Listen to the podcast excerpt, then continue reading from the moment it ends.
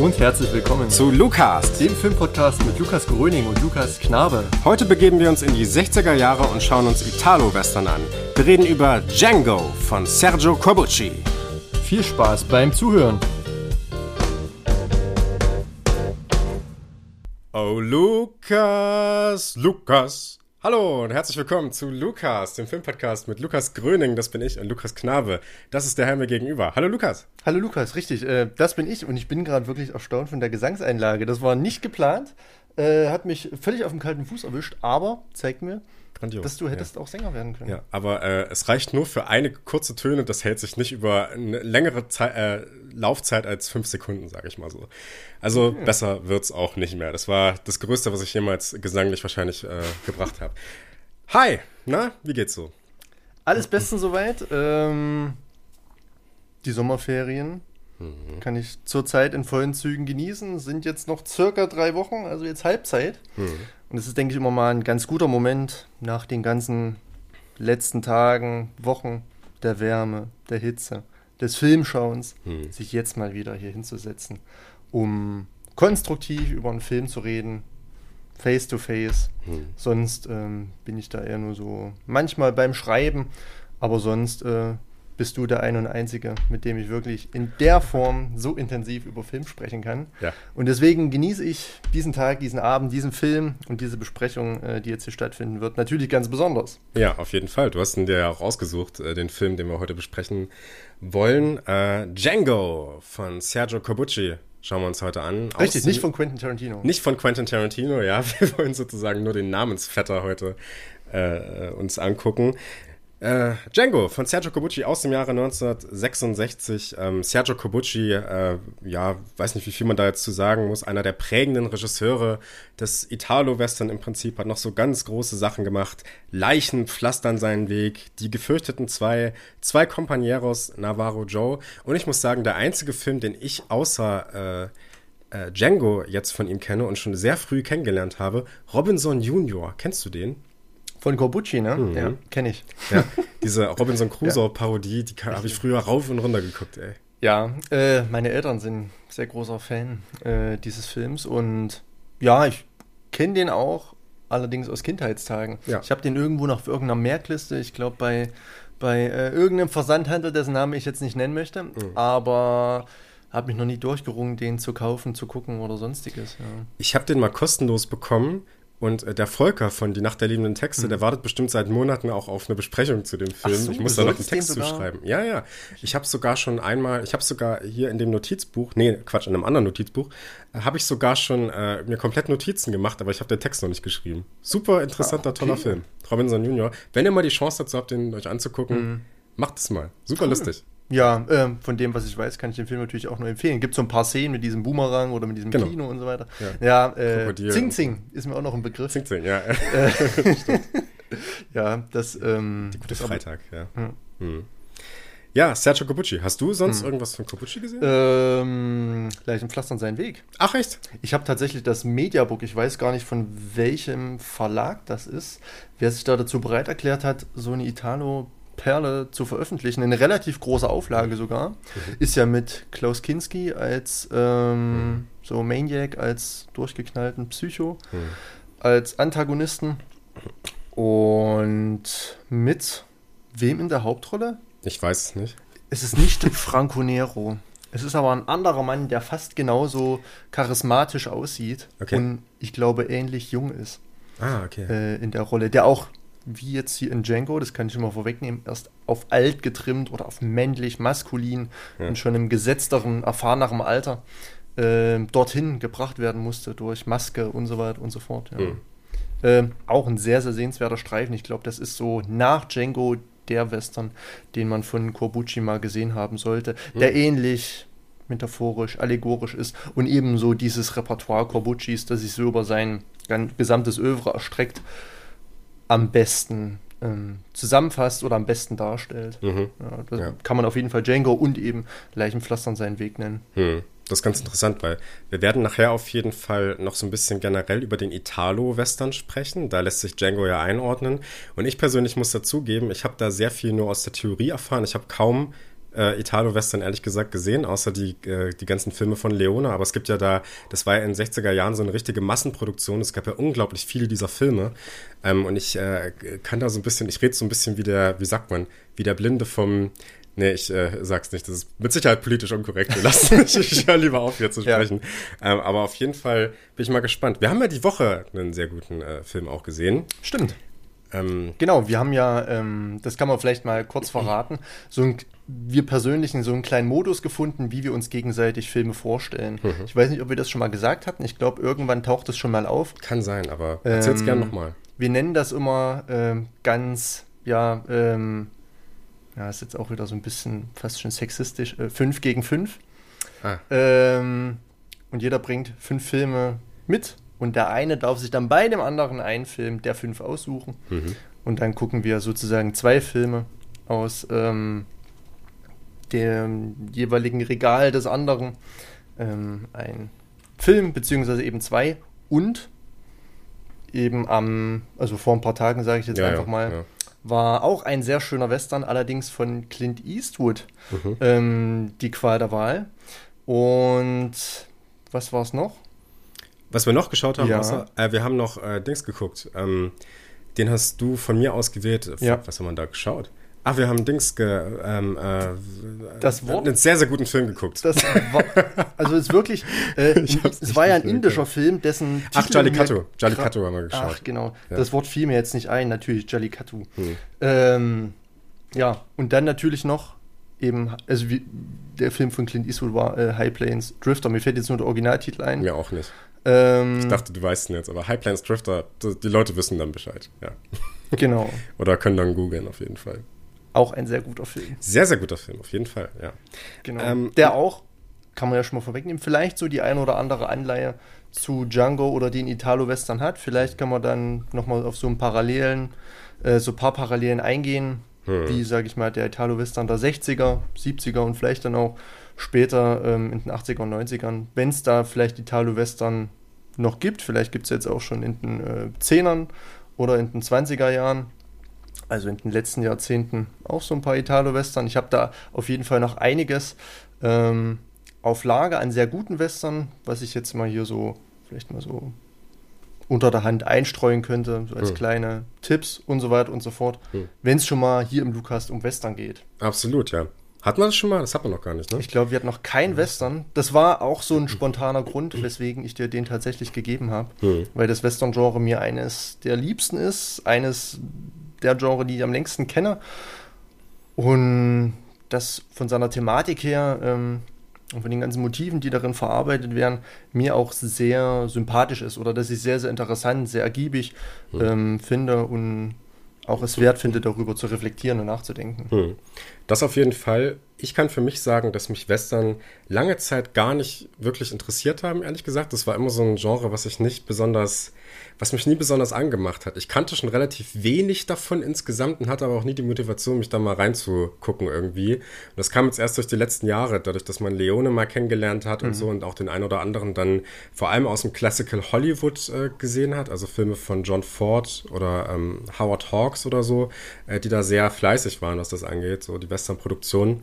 Ähm, und das kam jetzt erst die letzten Jahre, so dass ich mich da mhm. so ein mhm. bisschen, so dass es äh, sehr, sehr interessant ist, dass gerade unter Genre äh, theoretischen Aspekten sich anzugucken, wie sich dann auch so ein Genre dann entwickeln kann. Und da ist der Italo-Western natürlich nochmal so ein Schritt, wo es einen Riesensprung gab, ne? Und äh, also im Vergleich zu dem, was man in Hollywood gesehen hat. Sowohl ästhetisch als auch thematisch und so. Mhm. Ähm, aber da reden wir dann mit Sicherheit drüber. Wollen wir ja. einsteigen? Sehr gern. Verrätst du uns mal, worum es in Django geht? Yes, ich habe mich natürlich wieder ähm, fleißig hingesetzt und eine kleine Inhaltszusammenfassung ausgearbeitet. Wobei, man muss ja sagen, es sind ja keine Inhaltszusammenfassung, sondern so kurze, so kurze Trailer, die mal so ein, auf so ein paar Punkte eingehen, die mal so einen Rahmen setzen mhm. und das Ganze euch vielleicht so ein bisschen interessant ins Ohr säuseln. Ähm, ich fange einfach mal an. Mhm. Schritt für Schritt, Zug um Zug, zieht ein wortkarger Fremder namens Django unbeirrt einen Sarg durch den lehmigen Morast. Doch seine Einsamkeit, freiwillig oder unfreiwillig, wird durch ein paar schändende Banditen gestört, die gerade dabei sind, der Halbmexikanerin Maria das Fürchten zu lehren. Wenige Sekunden vergehen und etliche Leichen pflastern nun seinen Weg. Django nimmt sich Maria an und beide fingen für eine Handvoll Dollar Unterschlupf in einem Saloon der Siedlung Nogales im Süden der noch jungen Vereinigten Staaten. Doch sowohl Maria als auch Django bemerken schnell, dass die trügerische Stille nicht die Ruhe des Friedens ist. Raub, Gier, Mord und andere Grausamkeiten werden schnell die tötenden Geheimnisse des Sargs lüften. Ja. Und am Ende landen wir bei einem Tombstone und äh, Richtig, genau. ja, ähm, waren das das schon das Unterbringen von allen Tipps oder kommt das dann noch? Diejenigen, die von euch jetzt ganz genau zugehört haben, hätten jetzt mindestens zwei Italo-Western-Titel raushören können aus dieser Inhaltszusammenfassung. Wer es weiß, kann es gerne mal in die Kommentare, äh, in die Kommentare, heißt das noch Kommentare bei Instagram? Ähm, ja, ja, klar. Okay, ja, in die Kommentare schreiben. Bei Twitter, bei Facebook. Hm. Bei, bei Facebook sind wir gar nicht mehr so aktiv. Ich glaube, ich habe schlichtweg vergessen, einfach Ja. die letzten Folgen da zu posten. Ähm, ja, super, super gut. Ja, äh, kommentiert gerne mal, falls ihr die zwei Western rausgefunden habt. Machen wir viel zu selten zu Interaktionen aufrufen. Stimmt, ihr ja. könnt uns übrigens auch äh, folgen auf Spotify, auf Apple Podcasts und so weiter und so fort. Ne? Ja, geil, schön. Hast du uns mal erzählt, äh, was es in Genau, mal so ein kleiner Einstieg. Hört, denke ich mal, am, am richtigen Punkt auf, ähm, über den wir dann natürlich jetzt diskutieren und, und sprechen werden. Deswegen ist, äh, ja, sind die Spoiler auch quasi vorprogrammiert.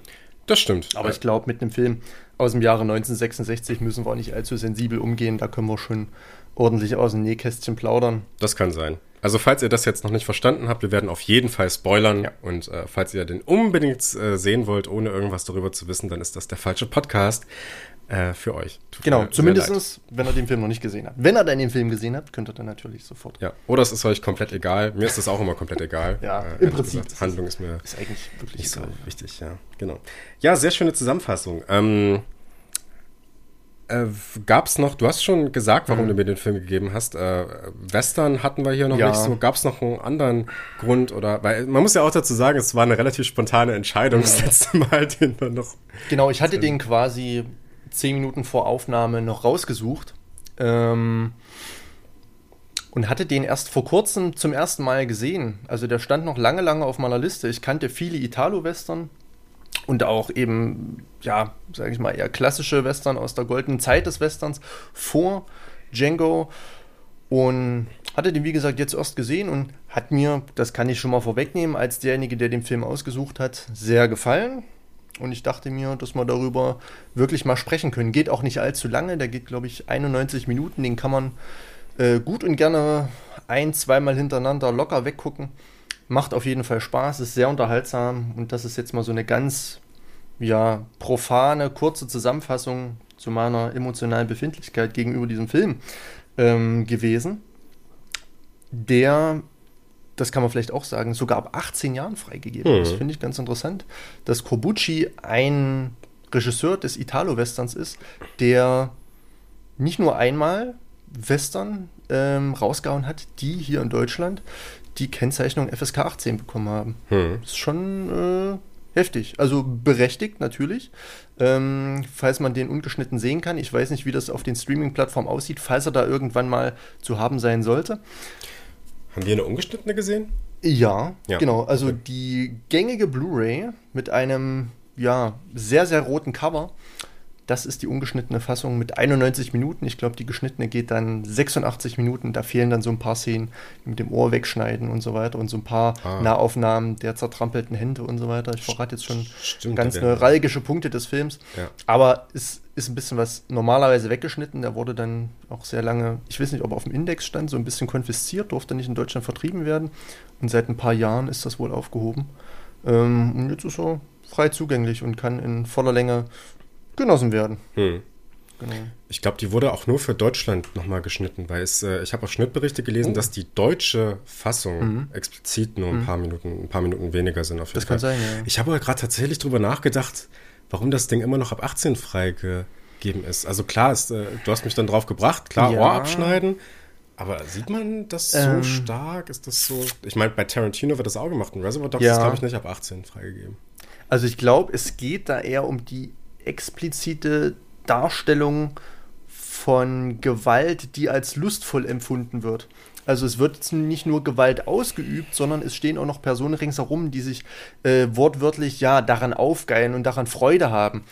ähm, wir sehen ja so zum, zum Beispiel so ein paar Mexikaner, die so einen Spießrutenlauf machen müssen, erschossen werden. Hm. Dann wird einem das Ohr abgeschnitten, diesen noch in, äh, ganz sadistisch in den Mund gesteckt und so weiter. Hm. Und so, so ein bisschen so dieser Sadismus in diesem Film ist dann vielleicht so ein Punkt gewesen, wo man gesagt hat, hm, hier wird nicht nur ähm, mit Gewalt in dem Sinne umgegangen, dass Gewalt dargestellt wird, sondern gleichzeitig wird auch noch dabei Lust empfunden. Und ich glaube, wenn dieser Punkt stattfindet, wird nicht lang gezögert und dann ist es eine FSK 18. Kann ich nachvollziehen, mhm. wobei ich sagen würde, dass bei Reservoir Dogs mhm. die Gewalt noch mal ein bisschen mehr zelebriert wird, diese Folterszene. Okay. hast du den mal gesehen? Einmal, ja. Ah, okay geht's ja, da wird ja dieser Song noch nebenbei gespielt, Stuck in the Middle with You. Mhm. Und dann äh, ist es Michael Madsen, der diesen Polizisten foltert und dann kurz davor ist, ihn anzuzünden und ihm dann auch das Ohr abschneidet und so, vollkommen aus Spaß. Also das finde ich sogar noch ein bisschen sadistisch, ehrlich gesagt. Aber mhm. also das, die Leute werden schon wissen. Richtig, es wäre auch mal schön, wenn man die Gutachten der freiwilligen Selbstkontrolle ein einsehen könnte. Zumindest nach einer gewissen Zeit, wie jetzt ich meine hier, ich weiß nicht, wann das Gutachten stattfand, aber es wird sicher eine Zeit her sein, dass man gesagt hat, der bekommt eine FSK 18. Vielleicht wird er ja nach dem heutigen Ermessen auch eine FSK 16 sein. Hm. Ich glaube, das ist ähm, immer unterschiedlich, je nachdem, wann das Gutachten stattfand. Hm. Ähm, also das FSK kann ja durchaus, oder die Kennzeichnung kann ja durchaus Jahrzehnte, sage ich mal, zurückliegen. Hm. Und wird ja nicht ständig, ständig neu durchgeführt und neu aufgelegt und neu bewertet sondern das wird einmal gemacht, dann bekommt er seine Kennzeichnung und dann vergehen 20 Jahre und dann wird er vielleicht nochmal unter die Lupe genommen und dann wird er vielleicht äh, downgegradet. Hm. Ähm, bei Kinofilmen ist das, glaube ich, ein bisschen anders, da passiert das schneller, da gibt es mehrere, sa sag ich mal, Sichtungen und da wird das Ganze, sag ich mal, begutachtet, wird dann externe weitergeschickt und so weiter und so fort. Das ist ein ganz, eine ganze Maschinerie, die da in Gang gesetzt werden muss, ähm, bis dann letztendlich mal FSK 12 und so weiter ähm, auf dem Film auftaucht. Und ich weiß auch nicht, ob Kino-FSK und Blu-ray-FSK beziehungsweise ähm, ja, äh, Home-DVD-FSK miteinander korrelieren. Mhm. Oder ob das dann nochmal eine unterschiedliche Sache ist. Weil dann vielleicht auch noch Extras dabei sind, die nochmal extra bewertet werden müssen und so weiter. Und wenn die Extras heftig sind, aber der Film nicht so, muss dann trotzdem FSK 16, äh, eine FSK 18 sein, wenn auch der Film vielleicht eine FSK 16 wäre und so weiter und so fort. Ich möchte es gar nicht zu weit ausführen. Aber Django ist auf jeden Fall FSK 18. Mhm. Schon, äh, also für diejenigen, die zart beseitigt sind, ich würde fast meine Hand dafür ins Wasser legen, dass Django trotzdem gesehen werden kann, ohne ähm, dabei grün anzulaufen. Das würde ich auch sagen, ja. Das ist ganz interessant. Ich glaube aber, dass das, also ich, ich habe so ein bisschen den Eindruck, dass es gerade bei diesen alten Western irgendwie so eine Weile zurückliegt, dass man das so ähm, dass die FSK sich die wirklich nochmal angeschaut hat, mhm. rückwirkend, weil ich fand jetzt auch unter der Woche den Film, den wir da von Eastwood gesehen haben, ja. das war jetzt auch nicht so. Ist auch ab 18 stimmt. Ja, ja, der ist ab 18 freigegeben, auch der High Plains Drifter, ja. Das stimmt, ja. Es hieß, glaube ich, ein Fremder ohne Namen, kann das sein? Ein Fremder ohne Namen, na klar, Mir jetzt wisst ihr das auch. der deutsche Titel wieder ein. Genau. Auch, auch unsere wenigen deutschen Zuhörerinnen und Zuhörer wissen jetzt, wie dieser Film heißt. Genau. Ähm, Stimmt, der ist auch ab 18, der ist aber gar nicht mal ähm, so lang draußen. Den hat der Cape Light aufgelegt. Mhm. Mhm. Ähm, die haben den dann anscheinend durch die FSK gejagt und der hat einen FSK 18 bekommen. Stimmt. Ja. Äh, hm, weiß ich nicht. Ja. Der hat also, mir übrigens auch sehr gut gefallen, ja. kann ich schon mal sagen. Da hätte ich, hätte ich auch gerne mit drüber gesprochen, aber das können wir irgendwann hm. mal machen. Ich habe ihn mir schon bestellt, auf jeden Fall. Cool. Der kommt jetzt äh, bei, bei, mir zu Hause an, ich glaube, ja. Montag oder so. Super interessanter Film. Aber wir können auch hier ein kleines bisschen über ihn sprechen. Ja. Äh, in, in, Kombination. Aber wir müssen erstmal, glaube ich, so ein bisschen, ich habe jetzt hier schon gesagt, Italo-Western und hm. die mhm. Hälfte hat schon abgeschaltet und weiß hm. überhaupt nicht, was das ist und so. Ne? Und äh, ich glaube, wir müssen da mal so eine kleine Einführung geben, was der Italo-Western hm. ist. Ähm, man muss dazu sagen, dass das äh, Western-Genre natürlich erstmal ein grundlegend amerikanisches Genre ist ähm, und dass äh, der Western immer sehr stark geprägt ist von relativ klaren gut-böse Dichotomien, ja, also ähm, es, es gibt einen sehr, sehr klaren, strahlenden Helden, das waren auch dann meistens sehr große Hollywood-Stars, die diese Helden gespielt haben. Man denke an John Wayne, man denke auch an James Stewart, der gerade vor seiner Zeit, bevor er viel mit Hitchcock zusammengearbeitet hat, ein riesen Western-Star war, ähm, unter anderem in Winchester 73 äh, eine Riesenrolle gehabt hat, auch ein sehr äh, toller Film Ähm, und äh, genau, und im Endeffekt äh, löste sich das so ein bisschen, oder sagen wir mal so, ähm, hat man dieses Genre in Italien dann aufgegriffen und hat gesagt, das müssen wir jetzt mal grundlegend anders machen. Diese Verherrlichung des Amerikanischen, dieser Gründungsmythos, ja, der als mhm. was sehr Positives dargestellt wird und so. Da müssen wir mal ran und müssen den Amerikanern mal so ein bisschen den Spiegel vor, äh, ja. vor die Augen führen. Und es gibt da so spezifische äh, Mechanismen, die Leute wie Corbucci oder vor allem natürlich auch Sergio Leone dann mit seinem ersten ich glaube, es war sogar sein Debüt, oder? Äh, für eine Handvoll Dollar 64. Aber das äh, ist jetzt zu. Ich glaube, das war sein Debüt. Mhm. Er hat nicht so viele Filme gemacht, auf jeden Fall. Ähm, verschiedene Strategien, die diese Leute eben angewandt haben. Ne? Eben eine Auflösung sozusagen der alten Ordnung und eben dieser gut-böse Dichotomie. Äh, die Helden sind jetzt Anti-Helden, sie haben klare Schwächen, sie haben vielleicht auch Motivationen, wie dass sie einfach nur Geld oder Sex wollen oder sowas. Ne? Also dass sie so das, was sozusagen die, die Schurken früher im Prinzip hatten, ne? Äh, und was so diesem, diesem strahlenden Helden entgegengestellt ja. wurde, ähm, ein Gerechtigkeitssinn verpufft mehr oder weniger in den Gesellschaften. Ähm, es bleibt eine große Ambivalenz, was diese Hell-Dunkel-Kontraste sozusagen, also diese seelischen Hell-Dunkel-Kontraste angeht, keine äh, optisch-ästhetischen. Äh, die Menschen handeln dann zum Teil nur noch moralisch, ihre Interessen verschieben sich dann aber oft hin zum Egoismus. Äh, das ist gerade bei den Anti-Helden so. Also wenn man auch an Clint Eastwood in für eine Handvoll Dollar denkt, dann ist das kein dann ist das ein erstmal ein recht egomanisch handelnder Mensch oder so, der dann, der aber dann im Verlauf der Handlung so ein bisschen seine moralische, seine gute Seite irgendwie findet, ne? Und so ist das hier ja ähnlich bei Django, ne? Im Endeffekt. Also diese Anti-Helden. Es gibt mehr oder weniger schäbige Kulissen. Es ist nicht so dieses pulsierende Leben, wie man es auf den Straßen der alten Western irgendwie sieht. Ne?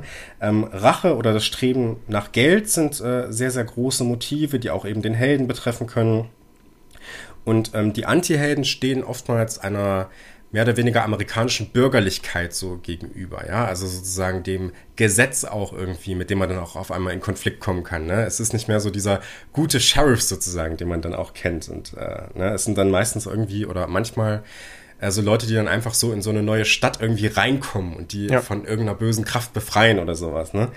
Ähm, der Italo-Western ist darüber hinaus realistischer, er ist schmutziger, man hat unrasierte Menschen da drin, ne? man hat diese, diese Nahaufnahmen, wo man auch die Schweißperlen sieht und so, ne? davon sind diese Bilder geprägt. Ähm, und natürlich auch stilistisch. Ähm, ich habe es jetzt schon eben so ein bisschen angesprochen, extreme Nahaufnahmen, gerade in Italien hat man auch diese Zooms immer raus und äh, rein auf die Augen dann, man hat diese äh, zum Ende der Filme oftmals diese Duellsituation ne, mit der amerikanischen Einstellung sozusagen ne, und äh, auch, dass die Kamera neben dem Revolver ist, der bereit ist, gezogen zu werden und so. Äh, man hat darüber hinaus neben diesen Naheinstellungen auch oftmals sehr weite Panorama-Einstellungen, mehr oder weniger, die so das ganze Land sozusagen zeigen und was natürlich auch symbolisch so betrachtet werden kann, dass hier ein Amerika auch gezeigt wird. Also, dass es nicht um kleine Geschichten geht, sondern um das große Ganze sozusagen. Ne? Äh, man hat eine zum Teil sehr große Brutalität. Ähm, und genau, das mit den Zooms habe ich schon gesagt. Und man kann auch sagen, dass extradiegetische Musik im Italo-Western sehr, sehr prägend ist. Ne? Also im klassischen Western gab es das gar nicht mal so sehr. Da wurde er dann in einem Saloon oder so auf einem Klavier gespielt. Ne? Und äh, die Musik wurde sozusagen innerdiegetisch rübergebracht. Hier hat man richtige Kompositionen von, äh, von Komponisten wie natürlich äh, Ennio Morricone oder wie in diesem Fall ähm, Bakalov. Jetzt habe ich Bakalov, ja. Bakalov, Louis Bakalov. Jetzt habe ich seinen Vornamen eben vergessen, genau. Louis Bakalov. Genau, und ähm, ich habe ja eben schon gesagt, es gab dann so eine ganze Reihe von Fließbandproduktionen und heute sind es relativ wenige Filme, die, würde ich sagen, in so einem breiten kollektiven Gedächtnis immer noch mhm. so vorhanden sind. Ne? Also man denkt da natürlich an die Dollar-Trilogie von Leone, man denkt bei Leone weiterhin an ähm, Once Upon a Time in the West oder Spiel mir das Lied vom Tod, wie er im Deutschen heißt. Und man denkt auch an Django von Sergio Corbucci natürlich. Richtig, genau. Ähm, ich stelle jetzt mal eine Vermutung auf. Mir geht es zumindest so, dass, wenn ich an Western denke, unbewusst eigentlich nur auf Italo-Western komme. Ähm, ich weiß nicht, wie das bei den Zuhörerinnen und Zuhörern ist oder bei dir. Mhm. Ähm, aber mir war dieses Bild, dieses pessimistische Bild, dieses auf dem Abstieg befindende, ähm, gar nicht so bewusst als etwas Besonderes, sondern mhm. das, genau das hat für mich immer zum Western dazugezählt. Dann gibt es ja sogar auch eine Spielereihe von Rockstar Games, Red Dead Redemption. Mhm. Ähm, ich glaube, da gibt es inzwischen drei Teile. Zwei. Äh, Red Dead Revolver, dann gibt es Red so. Dead Redemption und Red Dead Redemption 2. Ah, Ich habe okay. alle drei gespielt. Revolver könnte ich nicht. Okay, also. Ähm, hm. Und alle greifen so diese, diese Schwere auf, diese Melancholie, diese, diese, ja, diese, diese Müdigkeit äh, des Lebens.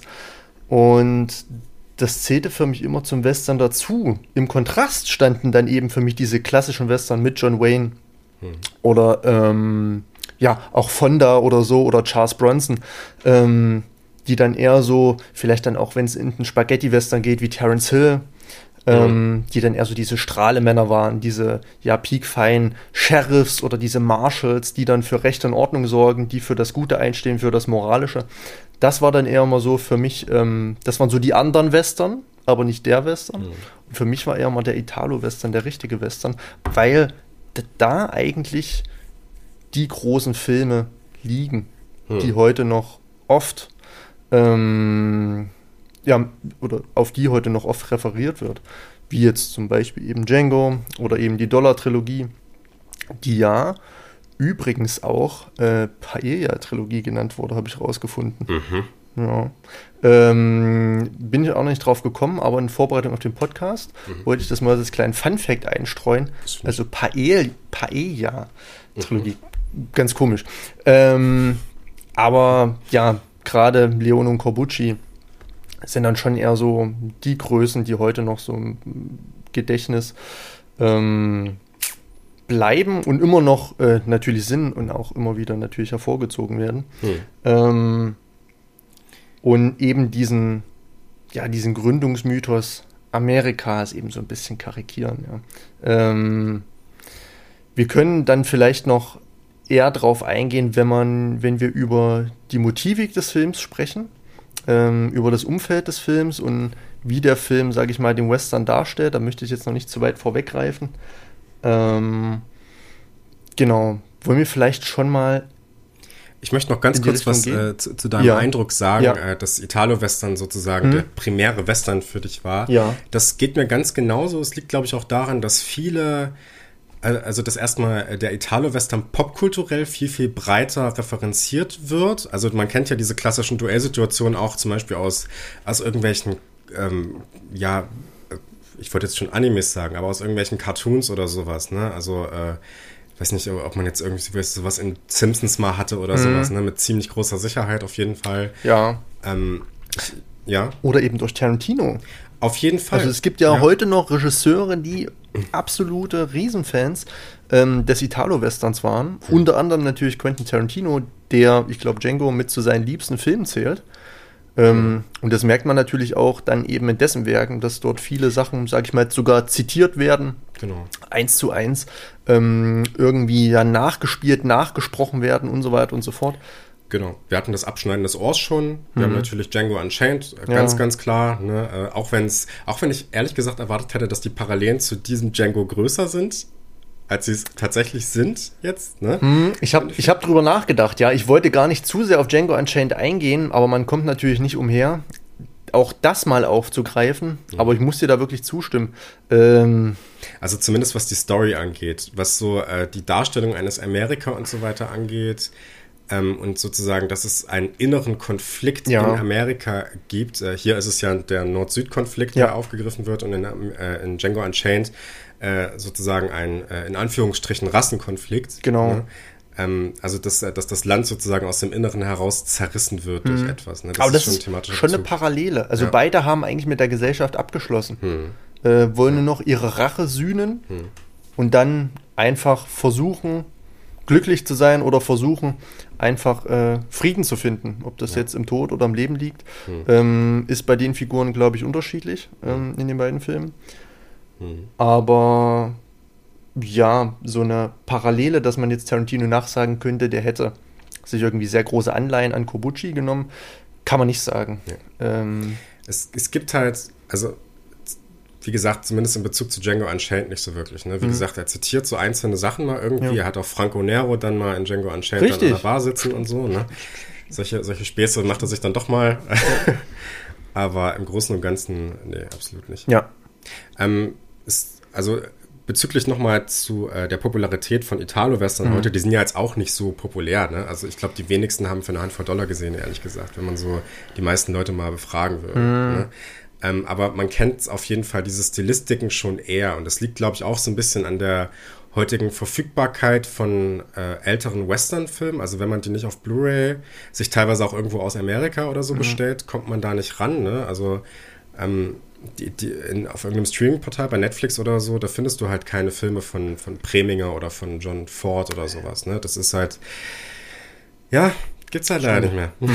so ein bisschen, ne? Das heißt, man muss die sich dann irgendwie fürs Heimkino irgendwie bestellen ja. oder sowas aktiv, ne? Und dann muss man erstmal daran suchen. Selbst sowas wie Rio Bravo findest mhm. du nicht so leicht Stimmt. in irgendeinem Streaming-Portal. Ne? Ja. Das ist so einer der, der ganz großen. Ne? Mhm. So.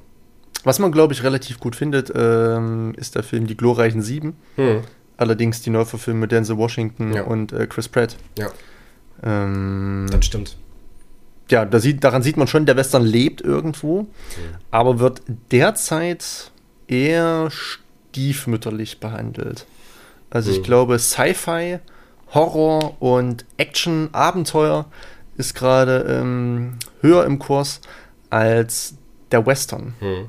Man benutzt ihn vielleicht nur noch so als Referenzpunkt, um im Modus eines Westerns noch so ein paar andere Sachen zu erzählen. Ich bringe mhm. nachher ein Beispiel, weil ja. ich noch so ein bisschen was über Genre äh, sagen möchte. Mhm. Ähm, genau, aber du hast auch gesagt, Red Dead Redemption natürlich, da stecken allerhand Sachen aus ja. Metalo-Western drin. Auch sowas wie äh, vergleichsweise neuer Western in Anführungsstrichen, aber schneller als der Tod aus dem Jahr 1995 mhm. von Sam Raimi, einer meiner absoluten Lieblingsfilme. Mhm. Ähm, das, das ist im Prinzip ein Italo-Western im Endeffekt. Also du hast genau das, die gleiche Geschichte. Jemand kommt äh, aus einer noch nicht weiter begründeten Motivation heraus erstmal in eine Stadt hinein und räumt da so ein bisschen auf. Ne? Hier wird es nochmal ein bisschen umkodiert und so und äh, in einer anderen Weise bearbeitet und sehr humoristisch auch bearbeitet. Ähm, aber im Endeffekt ist das auch eben im Modus von einem Italo-Western und hat gar nichts mit den, mit der ausschweifenden Mise en scène zum Beispiel von einem äh, klassischen Hollywood-Film zu tun, ne? wo du wirklich mhm. reingehst und erstmal eine große Einstellung von einem pulsierenden Leben in einem Saloon bekommst, ne? Und alle trinken und sind fröhlich ja. und so. Das hast du im Italo-Western eigentlich gar nicht. Richtig. Höchstens als einen Kommentar und als einen negativ gemeinten Kommentar, ne? Also, mhm. wenn man an sowas wie für ein paar Dollar mehr zum Beispiel denkt. Ja. ja. Ne? Was vielleicht dahingehend auch noch ein Spezifikum des Italo-Westerns ist, dass es wenig Einführendes gibt. Es wird nicht um den heißen Brei geredet, es gibt keine große Exposition.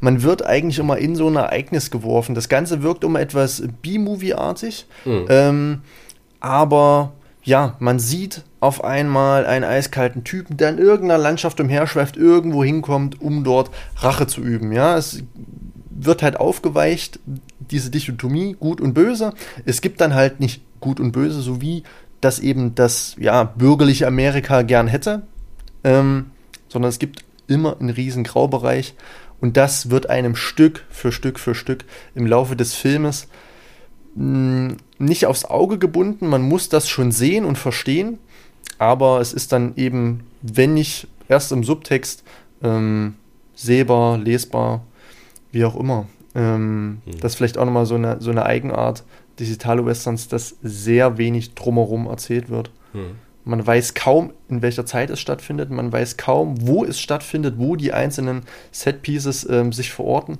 Hm. Man, weiß, man weiß kaum, mit wem man es zu tun hat, geschweige denn etwas über die Vita der Person. Man erfährt dann vielleicht mal am Ende oder irgendwie zwischen den Zeilen, dass der eine mit dem verwandt ist oder dass der eine da einen Bruder hatte oder dass der eine da eine Frau hatte, die er irgendwie rächen möchte und so weiter und so fort. Das Ganze bleibt immer sehr im Wagen. Hm.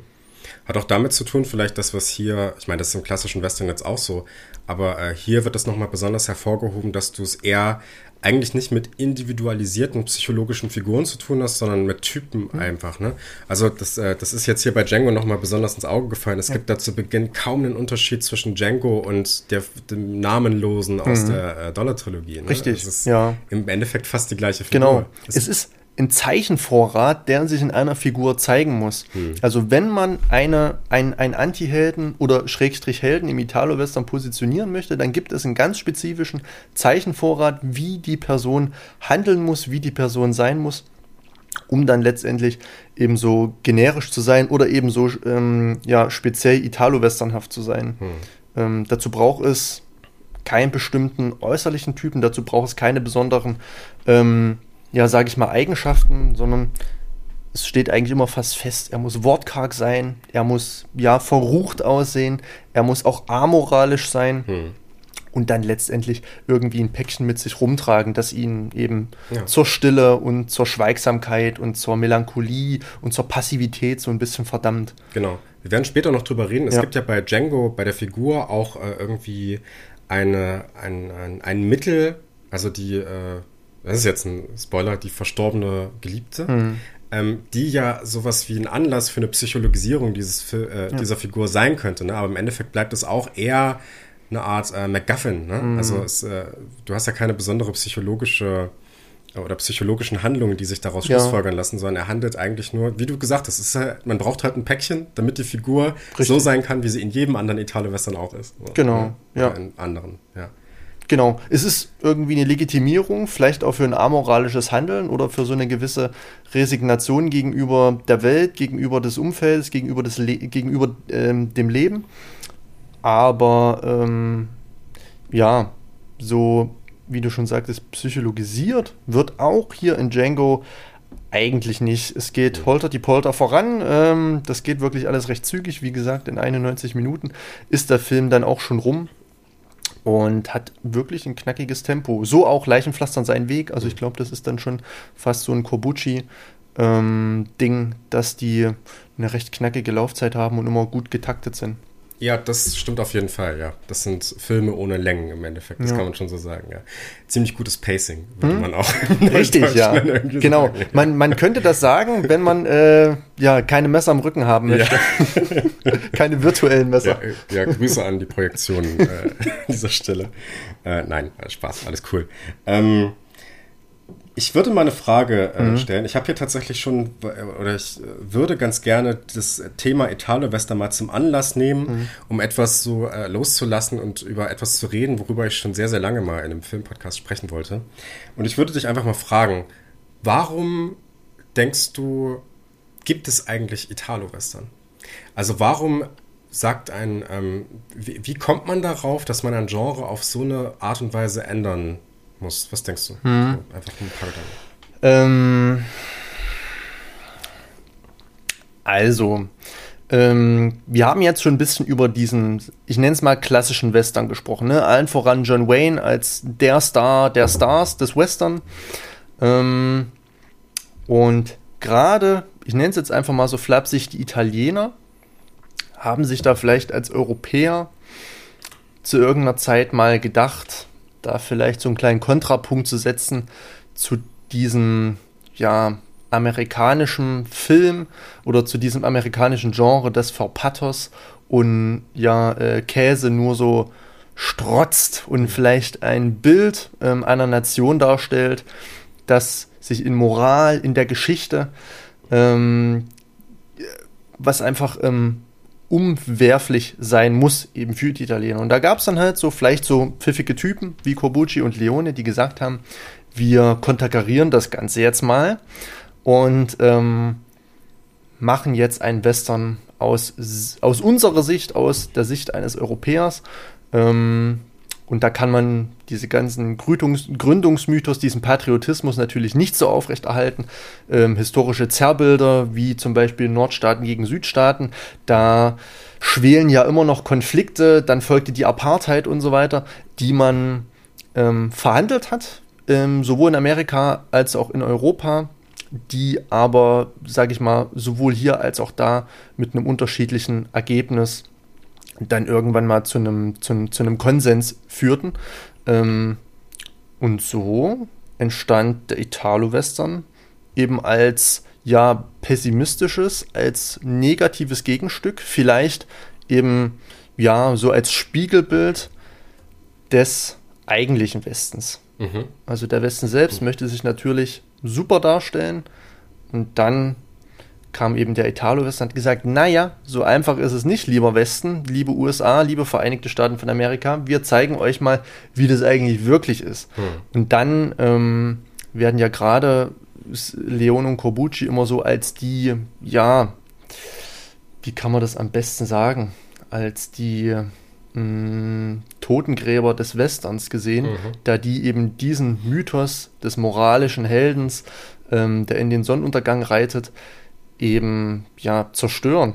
Mhm. Eben zu, zu, einem, zu, zu einem ganz anderen, zu, zu einer ganz anderen Stimmung, zu einer ganz anderen Thematik führen, die mir dann auch eher zusagt, da man wirklich sagen muss, diese John Wayne-Filme kann man sich angucken, die sind technisch auch wunderbar gemacht und sind auch unterhaltsam und haben ihre, ihre Höhepunkte. Ähm, aber gerade mit dem Hintergrund der amerikanischen Geschichte hm. ist es alles immer schwierig verhandelbar, wenn es dann hm. zum Beispiel um äh, ja, Indigene geht. Hm. Dann wird es hm. schon ganz schnell ähm, sehr schwierig. Ist und vielleicht auch ein Grund, warum die heute nicht mehr so beliebt sind. Ne? Das äh, wollte ich vorhin auch noch sagen. Ja, ja also, richtig, genau, genau. Die Gefahr kommt immer ja. von außen und so. Ne? Ja. Diese, diese alte Problematik, ja. Hm. Genau. Und äh, ja, die Italo-Western hat gezeigt, dass es war immer so ein Gründungsversprechen, äh, komm in die Wildnis und schaff dir deinen eigenen Garten. Hm. So, die dann eben die Engländer und die ganzen äh, Spanier und Portugiesen, die dann eben übergesiedelt sind. Also vor allem natürlich die Engländer.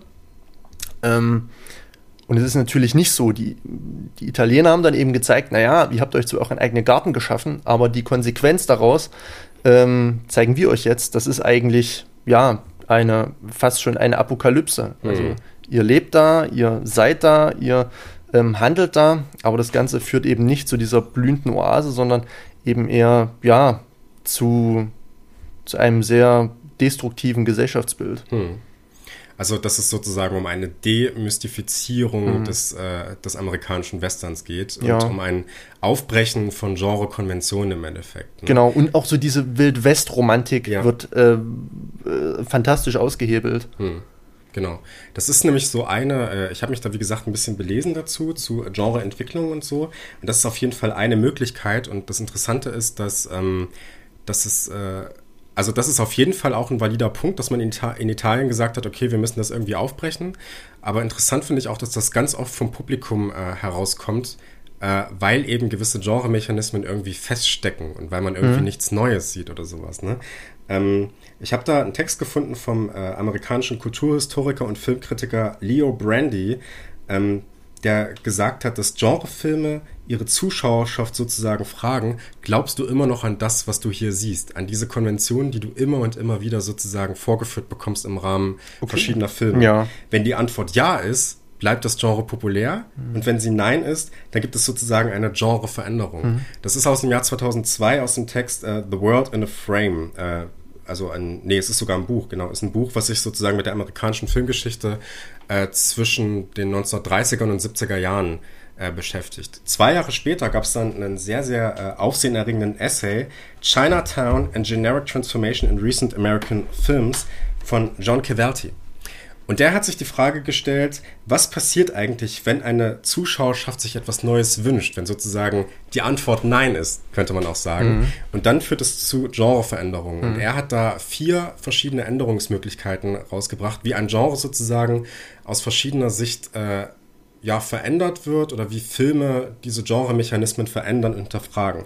Der erste Punkt ist Humorous Burlesque, was im Endeffekt einfach nur bedeutet, dass es Parodien gibt, dass man sich über diese Genrekonvention lustig macht, mhm. wie zum Beispiel, ähm, wenn wir es jetzt auch beim Western behalten, wenn wir, da sind wir eben bei Bud Spencer und Terence Hill. Ne? Wir sind mhm. bei äh, zum Beispiel auch, wenn man sich bei über so Horrorfilme wie Die Vögel von Hitchcock lustig macht, dann ist man bei High Anxiety von Mel Brooks. Mel Brooks generell äh, eigentlich mhm. ein Parodist, ne? Ja. Auch äh, hier, ähm, wie heißt der? Spaceballs, genau, die Star Wars äh, mhm. Verarsche, sag ja. ich jetzt mal so. Du willst aber was sagen. Ja, ähm, das ist ein ganz guter Punkt. So was haben wir ja eigentlich auch bei Kobuchi, der sich ja selbst eigentlich als sehr humoristischen Menschen versteht.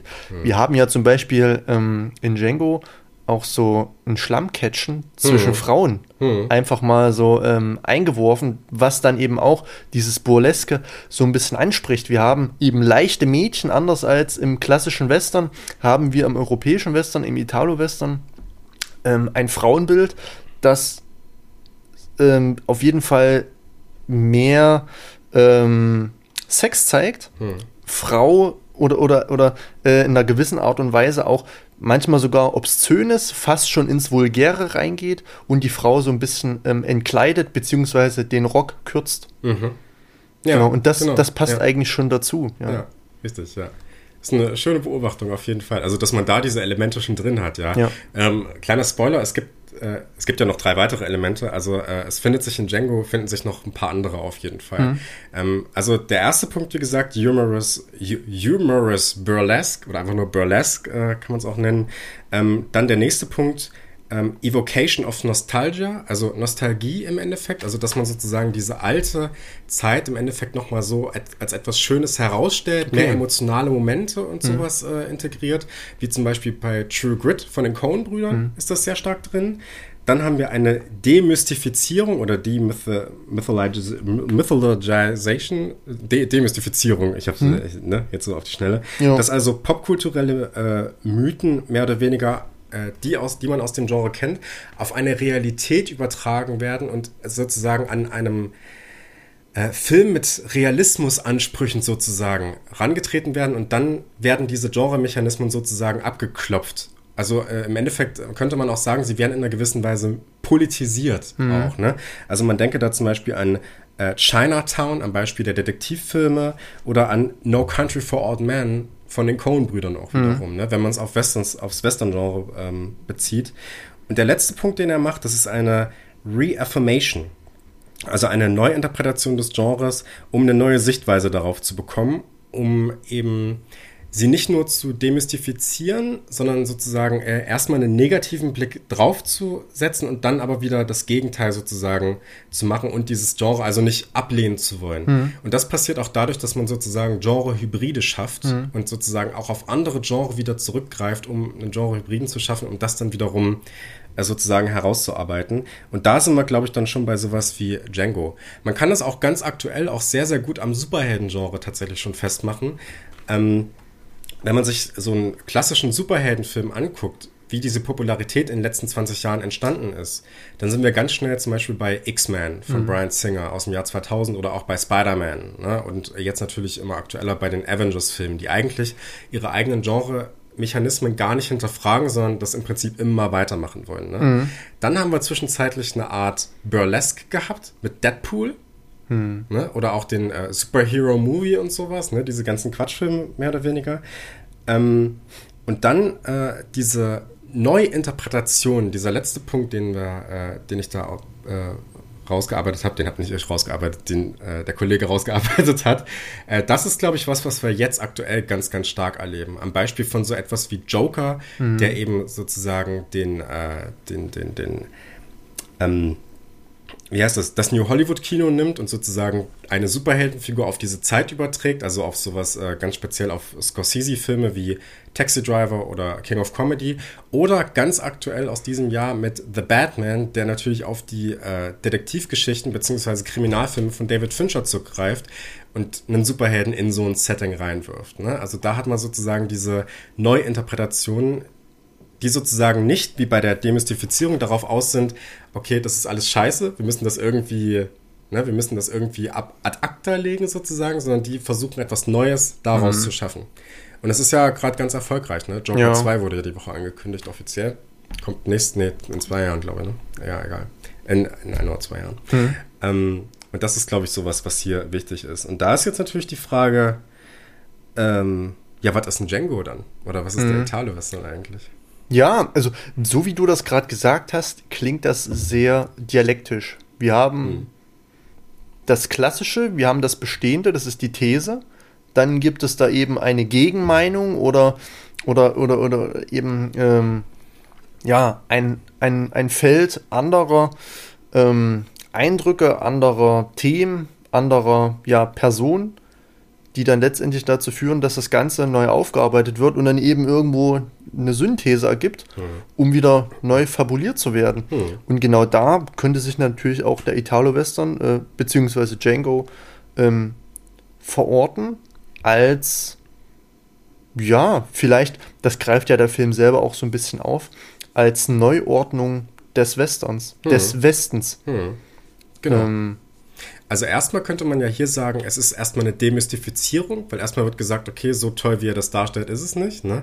Und dann könnte man ja gegen Ende zum Beispiel sagen, wenn man wieder dieses Duell dann auf dem Friedhof hat, da wird ja im Prinzip wieder so ein Western-Trope mehr oder weniger mhm. aufgegriffen und es wird wieder dieser moralisch handelnde Held eigentlich etabliert ja. in einer gewissen Weise. Ne? Und das ist ja das Interessante, dass man hier eigentlich beides in einem hätte, würde ja. ich jetzt mal sagen. Ne? Also das stimmt, ja. Ähnlich zum Beispiel auch wie in äh, Logan von James Mangold. Äh, das äh, ist jetzt ein schönes Beispiel aus dem Superheldenbereich.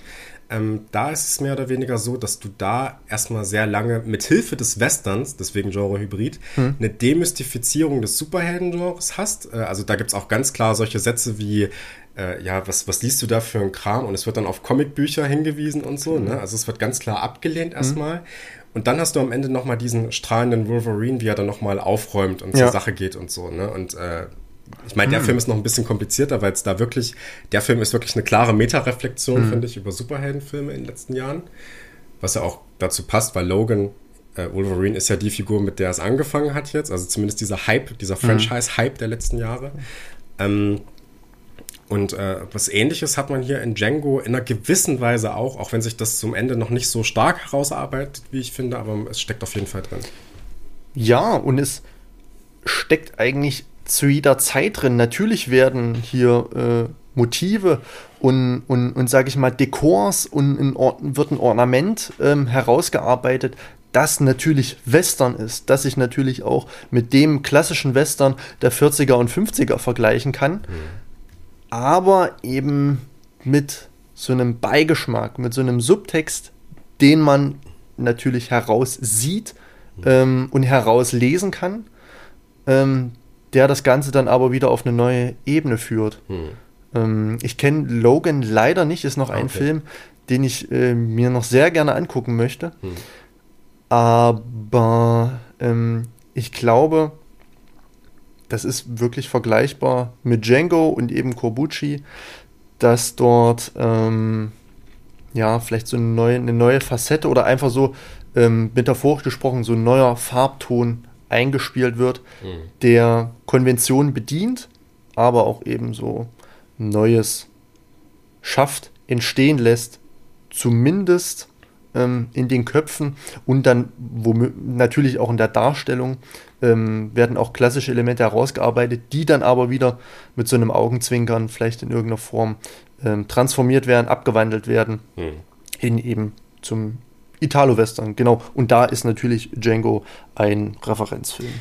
Ja, ich würde auch sagen, ich habe mir auch beim Gucken so gedacht, also mit dem, was ich über Italo-Western weiß und was ich mir, wie gesagt, äh, was ich aus den Leone-Filmen kenne und was ich jetzt aus der Theorie so ein bisschen rausgearbeitet habe, würde ich sagen, Django ist so ein, ja, fast schon, also so ein, so ein perfekter Film, um mhm. das zu umschreiben. Ne? Der ja. passt genau da rein und es ist äh, im Prinzip also wenn man so diese ganzen Sachen äh, oder die ganzen Merkmale des Italo-Westerns dann mal auf diesen Film abklopft, mhm. hast du alle Elemente drin. Ne? Richtig. Ähm, ja. Und darüber können wir jetzt mal ein bisschen sprechen, mhm. was das, äh, wie sich das hier eigentlich findet. Äh, und da würde ich äh, direkt mal, wir haben ja darüber gesprochen, über Anti-Helden und so. Mhm.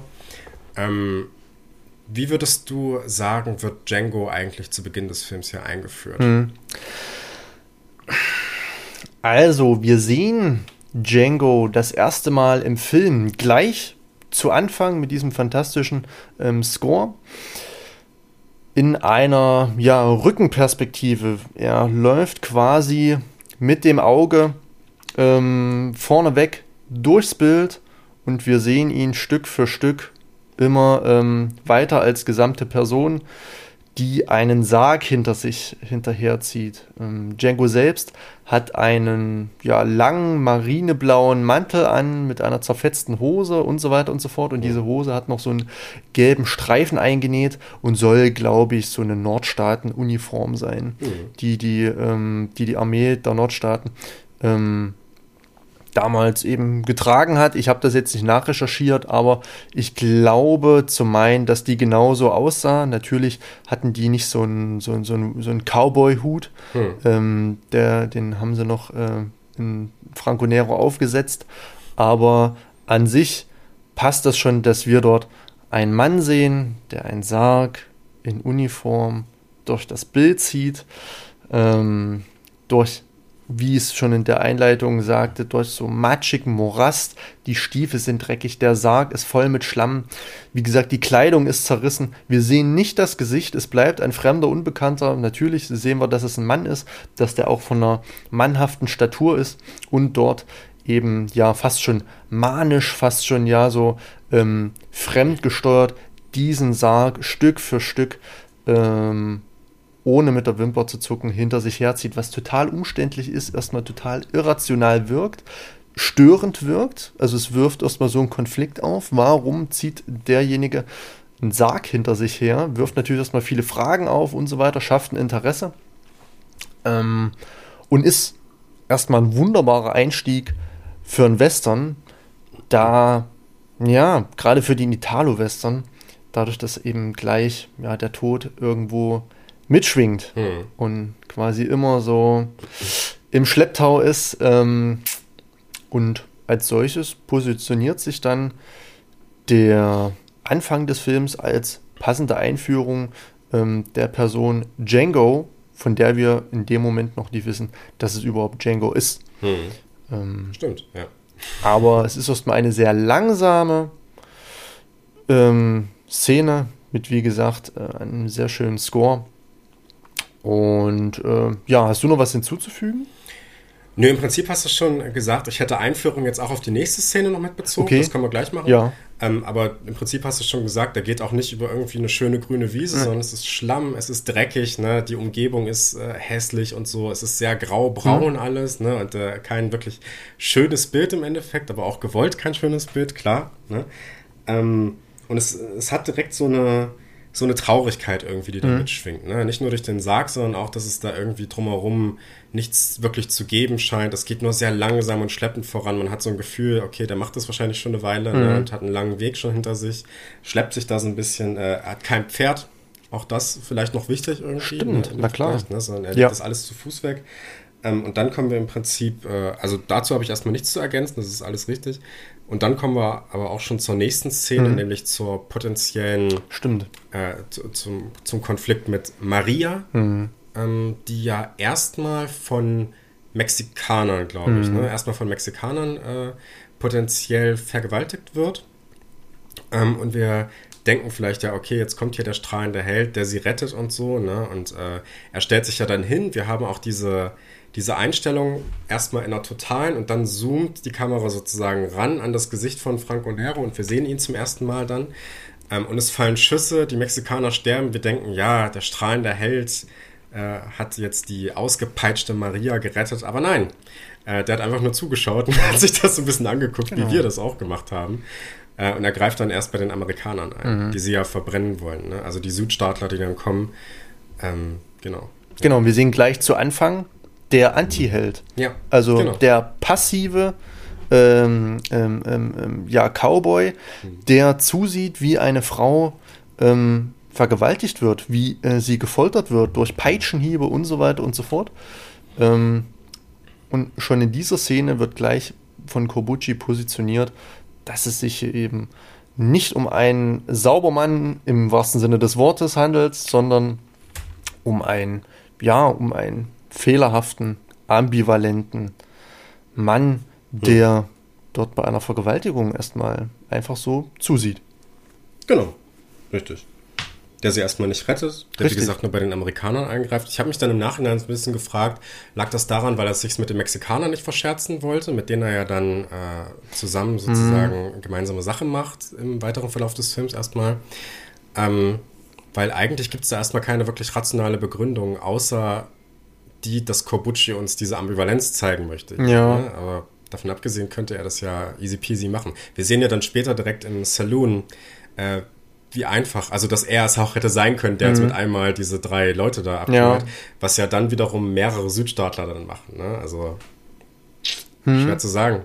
Ne? Ja, das stimmt. Vielleicht war er auch durch das Bild der Frau Maria erstarrt ähm, seit langer Zeit wieder mal eine Frau zu sehen. Vielleicht sieht die ja auch seiner Frau vielleicht etwas ähnlich und er war vom Blitz getroffen.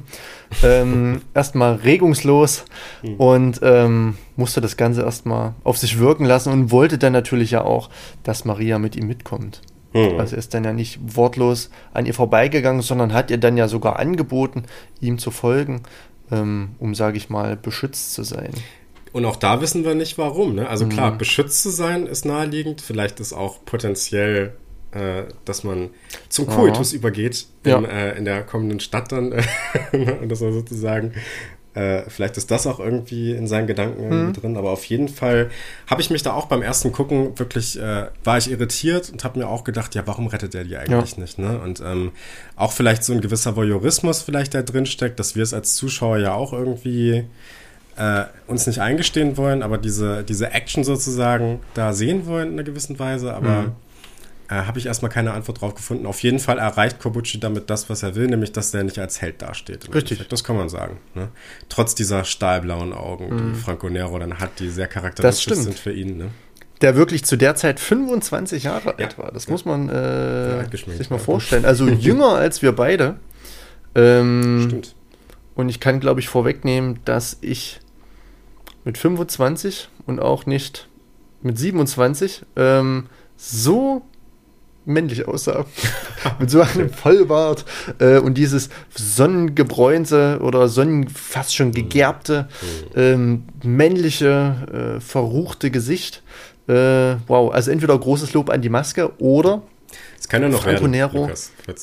es, es kann vielleicht noch ja. werden. Ich muss ein bisschen öfters in die Sonne gehen und nicht nur ja. daheim Filme gucken. Das stimmt. Das ähm, Urlaub bald. Ja, aber man muss schon sagen, Franco Nero ein wirklich ähm, attraktiver junger Mann. Mhm. Auf jeden Fall. Stellen. Ein ikonischer junger Mann, kann man vielleicht auch sagen. Ja, den du auch äh, locker immer wieder erkennst. Ne? Also ja. Das ist ja, es äh, hat ja nicht umsonst einfach so funktioniert, ihn bei Django Unchained reinzuschmeißen. Mhm. Fällt mir übrigens gerade auf, dass die Einführung von Django äh, in Django Unchained gar nicht mal so unterschiedlich ist, ne? Also zumindest diese Rückenansicht, ah, ne? Wenn man sich das mal so ja. Anguckt. Ist nur so ein Gedanke, der mir gerade erst gekommen ist. Äh, peinlicherweise gerade erst gekommen ist, wenn ich so gut drüber nachdenke, weil ich ja echt so über Parallelen nachgedacht habe zwischen Unchained und ja. Ähm, Stimmt.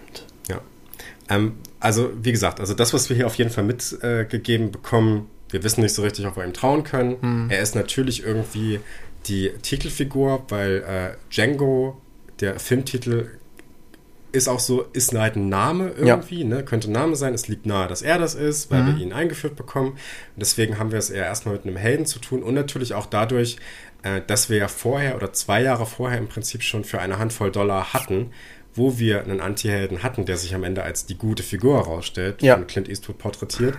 Und da können wir vielleicht davon ausgehen, dass das hier auf eine ähnliche Weise gut mhm. gehen wird. Ne? Aber es ist auf jeden Fall erstmal schwierig. Ja, ja, aber man kann auf jeden Fall sagen, dass Corbucci mit der Titelwahl, also einen Titel zu wählen, der nur einen Namen nennt, eben Django, mhm. ähm, schon so einen kleinen ja, Meilenstein der Filmgeschichte gesetzt hat, da ja in der Folge ganz viele weitere Filme mit Django im Titel hm. auftauchten. Also das Ganze wurde dann ja wieder und wieder und wieder, sage ich mal, kopiert, um natürlich den, den Profit, den Ruhm dieses klangvollen Namens Django ähm, da so ein bisschen abzugreifen. Aber ich glaube, Corbucci war zu der Zeit fast der Erste, der einfach so seinen Film Django nannte, nach dem Namen ähm, des Protagonisten, der also der Name Django, ja eigentlich nur, sage ich mal, eine Abspaltung oder eine andere Form des Namens Johannes sein soll. Mhm, mh. So, und das ist ja wiederum der biblische Name und so weiter und so fort. Mhm. Dann hat auch eine Bedeutung. Können wir dann vielleicht nochmal drauf einkommen, äh, eingehen. Ja. Ähm, und das so. Kreuz, was er mit äh, sich zu schleppen Richtig, hat, ja. genau. Und so ergibt das dann alles gleich zu Anfang schon ein Bild. Wir sehen einen Mann, einen Antihelden namens Django, der einen Sarg mit einem Kreuz drauf hinter sich herzieht mhm. und bei einer Vergewaltigung zusieht. Ja, nicht zu vergessen der Hut, der ein Kreuz bildet, wissen wir ja, seit Indiana genau. Jones. Seit der letzten Folge ähm, sind Cowboy-Hüte ein Zeichen ja. für das Kreuz. Das stimmt, ja. Ähm, also wir sehen hier schon einen riesen Unterschied zum klassischen Western-amerikanischer Prägung. Äh, klar, keine klare Heldenfigur, ein Anti-Held. Äh, und äh, diese gleichen Schwierigkeiten oder Ambivalenzen lassen sich ja dann mit der Gestaltung der Umgebung fortsetzen. Mhm. Wir haben schon gesagt, Schlamm und alles sieht so ein bisschen trüb aus. Und so richtig reingedroschen bekommen wir diesen Gedanken dann, wenn wir uns das erste Mal in der Stadt befinden. Ähm, Denn da sehen wir im Prinzip auch eine sehr trostlose, dunkle Stadt, äh, die größtenteils verfallen ist, schwarze Gebäude, ne? es ist kein Leben auf den Straßen. Ähm, es ist im Prinzip äh, relativ farblos, komplett entsättigte Farben, wie wir es auch generell im Italo-Western sehr, sehr weit verbreitet haben. Ähm, wir haben auch äh, keine besonders lichtintensiven äh, oder ähm, Licht, wie sagt man? Äh, ja, auf jeden Fall keine besonders lichtintensiven oder lichtsensitiven so Linsen im Endeffekt. Also auch der Himmel leuchtet so gut wie gar nicht. Mhm. Es gibt nichts Schönes im Prinzip. Alles mhm. wird sehr matt gehalten im Endeffekt. Ne?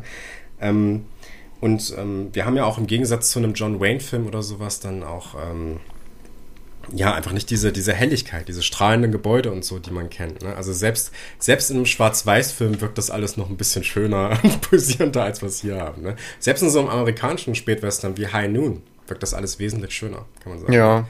Also 12 Uhr mittags heißt der im Deutschen, ne? Genau, ja. Äh, von daher, ähm, so gut wie keine Beleuchtung im Endeffekt ähm, und es ist alles so, ja, so, so verfallen. Es ist im Prinzip schon, als wäre die Apokalypse schon gekommen, mm. im Endeffekt, ne? um beim biblischen Thema zu bleiben. Ja, vielleicht. genau. Also ich habe auch öfters mal in der Vorbereitung gelesen, dass Django durchaus als erster Western ähm, gelesen werden kann, der das Thema Postapokalypse aufgreift. Mhm. Oder allgemein als sogar erster Film, der das Thema Postapokalypse mhm. ähm, verhandelt. Ne? Dann gab es natürlich die Zombie-Filme und so weiter und so fort. Aber ähm, ich stimme dir da auf jeden Fall zu. Es wirkt so, als ob der Wilde Westen so ein bisschen seinen Glanz verloren hat und schon so im Sterben liegt. Alles vermodert langsam so vor sich hin, alles versinkt im Matsch. Ähm, auch im Saloon die Tapete oder die Farbe bröckelt von der Decke, alles wirkt, ja. alles wirkt kaputt, verranzt, matt, abgenutzt. Ähm, und der Glanz der vergangenen Tage ist auf jeden Fall dahin, sowohl am Interieur als an der gesamten Region, als auch an den Menschen und den Figuren an sich. Das, das stimmt. Ich, ich würde dir da teilweise widersprechen. Mhm. Ähm, ich, ich finde nämlich, dass, also du hast da auf jeden Fall recht, was die Inneneinrichtung des Saloons angeht. Es sind auch keine Menschen da im Prinzip, mhm. außer die, äh, die Prostituierten oder die Frauen, die man dort findet, aber es sind Prostituierte. Ja.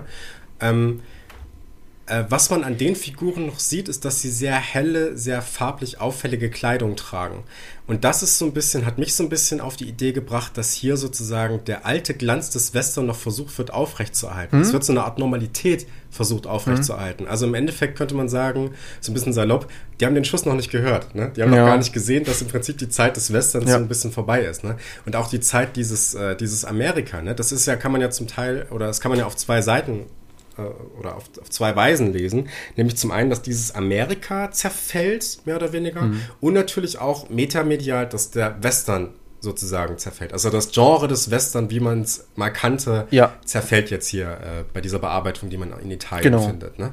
Der Erkenntnisprozess, dass der Western eben nicht so ist, wie er sich darstellen möchte, hat in diesem Film schon stattgefunden und es herrscht eine große Depression. Genau, richtig, ja. Also der Saloon-Besitzer merkt das ja auch erst gegen Ende so ein bisschen, mhm. wenn er seinen Saloon verlassen will. Mhm. Äh, schafft es ja. ja nicht. Ne? Äh, wir haben gesagt, wir spoilern. Ne?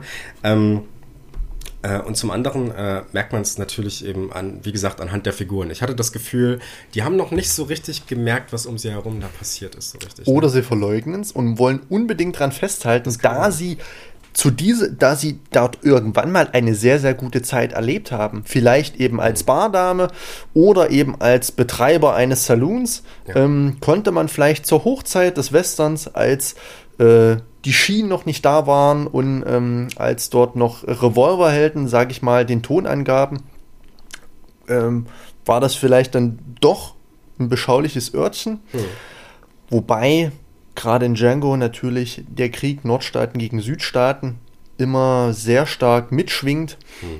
Der soll dann eben zu diesem Zeitpunkt des Films schon stattgefunden haben und man befindet sich zu einer neutralen Zone. Hm. Man befindet sich kurz vor der Grenze zu Mexiko, also nicht in Mexiko, aber auch nicht so richtig hm. ähm, in Amerika. Und es ist so ein bisschen, wirkte immer für mich wie im Ersten Weltkrieg so die Hölle von Verdun, so diese hm. rote hm. Zone, hm. wo dann einfach so Niemandsland ist. Alles ist matschig, alles ist kaputt, zerbombt und so weiter. Hm. Überall herrscht nur noch Elend und Tod. Und so ein bisschen hat mich dies, dieser ganze Matsch und diese, diese wirklich triste, ähm, graue, graue, verschleierte Umgebung ähm, an den Ersten Weltkrieg so ein bisschen erinnert oder dann eben allgemein an Krieg, wie eben der Nordstaaten gegen Südstaatenkrieg. Hm.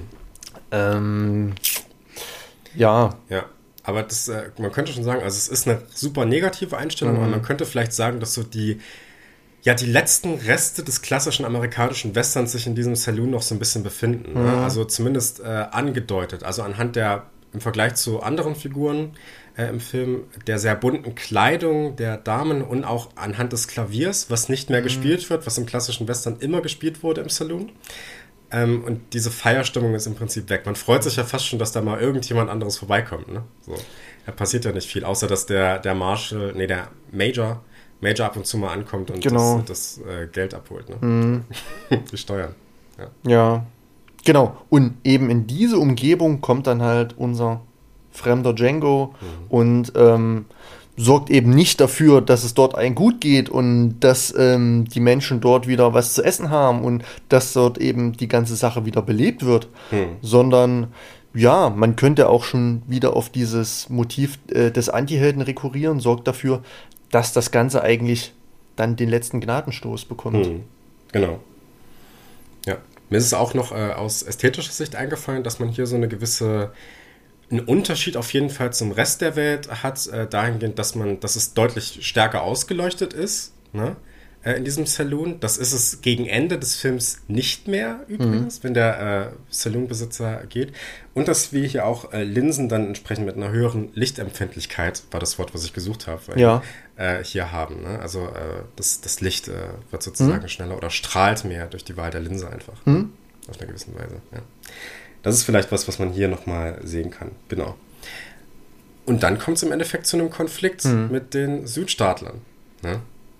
Und äh, genau. beziehungs beziehungsweise mit äh, eigentlich, und das ist ja was, was man hier sagen könnte, mit dem Staat generell, mhm. ne, mit dem Major und sozusagen mit den Gesetzeshütern, die im originalen klassischen Western noch eigentlich die Guten waren. Ne?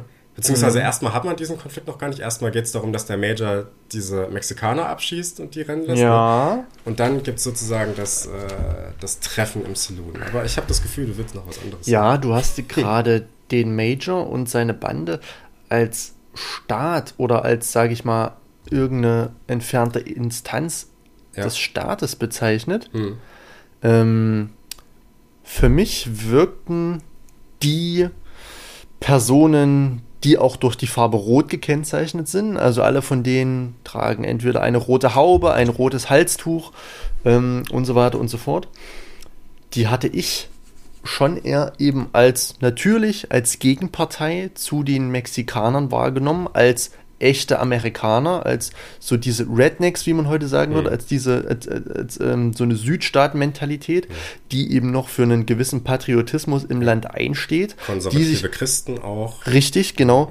Ja. Ähm, die natürlich auch nicht wahrhaben möchte, dass ähm, der Glanz ihrer Autorität oder ihrer Souveränität im Land erloschen ist. Alles dafür tun, das Recht des Stärkeren zählt, man hat Waffen, man hat nicht, wahrscheinlich nicht viel Geld, aber womöglich noch das meiste Geld, mhm. um und eben die meiste Gewalt, um Einfluss in diesem Gebiet beziehungsweise in dieser Siedlung ähm, zu bekommen.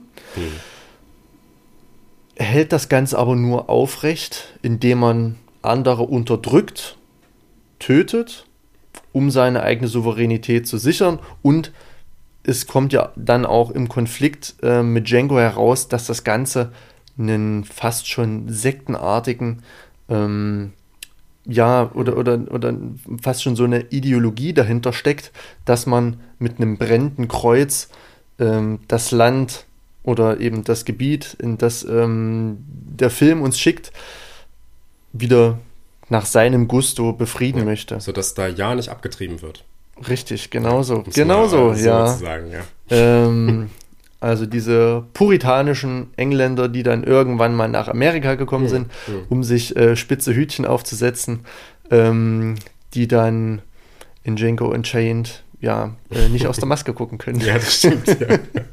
Das stimmt, ja. Wobei ich mal gehört habe, ich habe den Film leider noch nicht gesehen, dass das auch äh, mit diesen Masken in Django Unchained eine starke Referenz an äh, vom Winde verweht sein soll.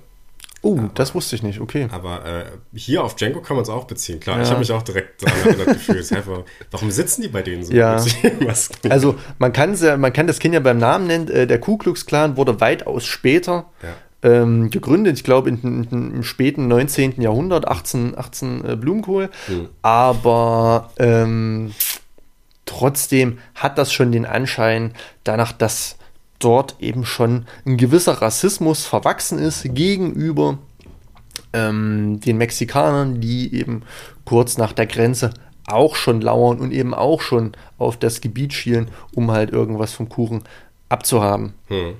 Die aber hier auch, ich komme gleich nochmal auf mhm. die Südstaater zurück, die aber hier auch als sehr böse dargestellt werden. Ne? Also das ist jetzt nicht ja, also. So, dass die Mexikaner gesagt, als die Guten sind, sozusagen. Ne? Also, der Film würde vielleicht auch sagen, okay, äh, die Ablehnung der Mexikaner ist in gewisser Weise auch ein bisschen berechtigt, so wie die sich ja. verhalten. Ne? Ja, also, und das, das sind genau diese Grautöne des Italo-Westerns. Hm. Also, die Mexikaner sind vielleicht ein bisschen besser hm. als die, die Jungs, hm. die Ku Klux Klan-Jungs vom Major, aber auch nicht gut. Hm. So, die äh, Jungs vom Major oder diese Bande, die sind wirklich böse. Ja.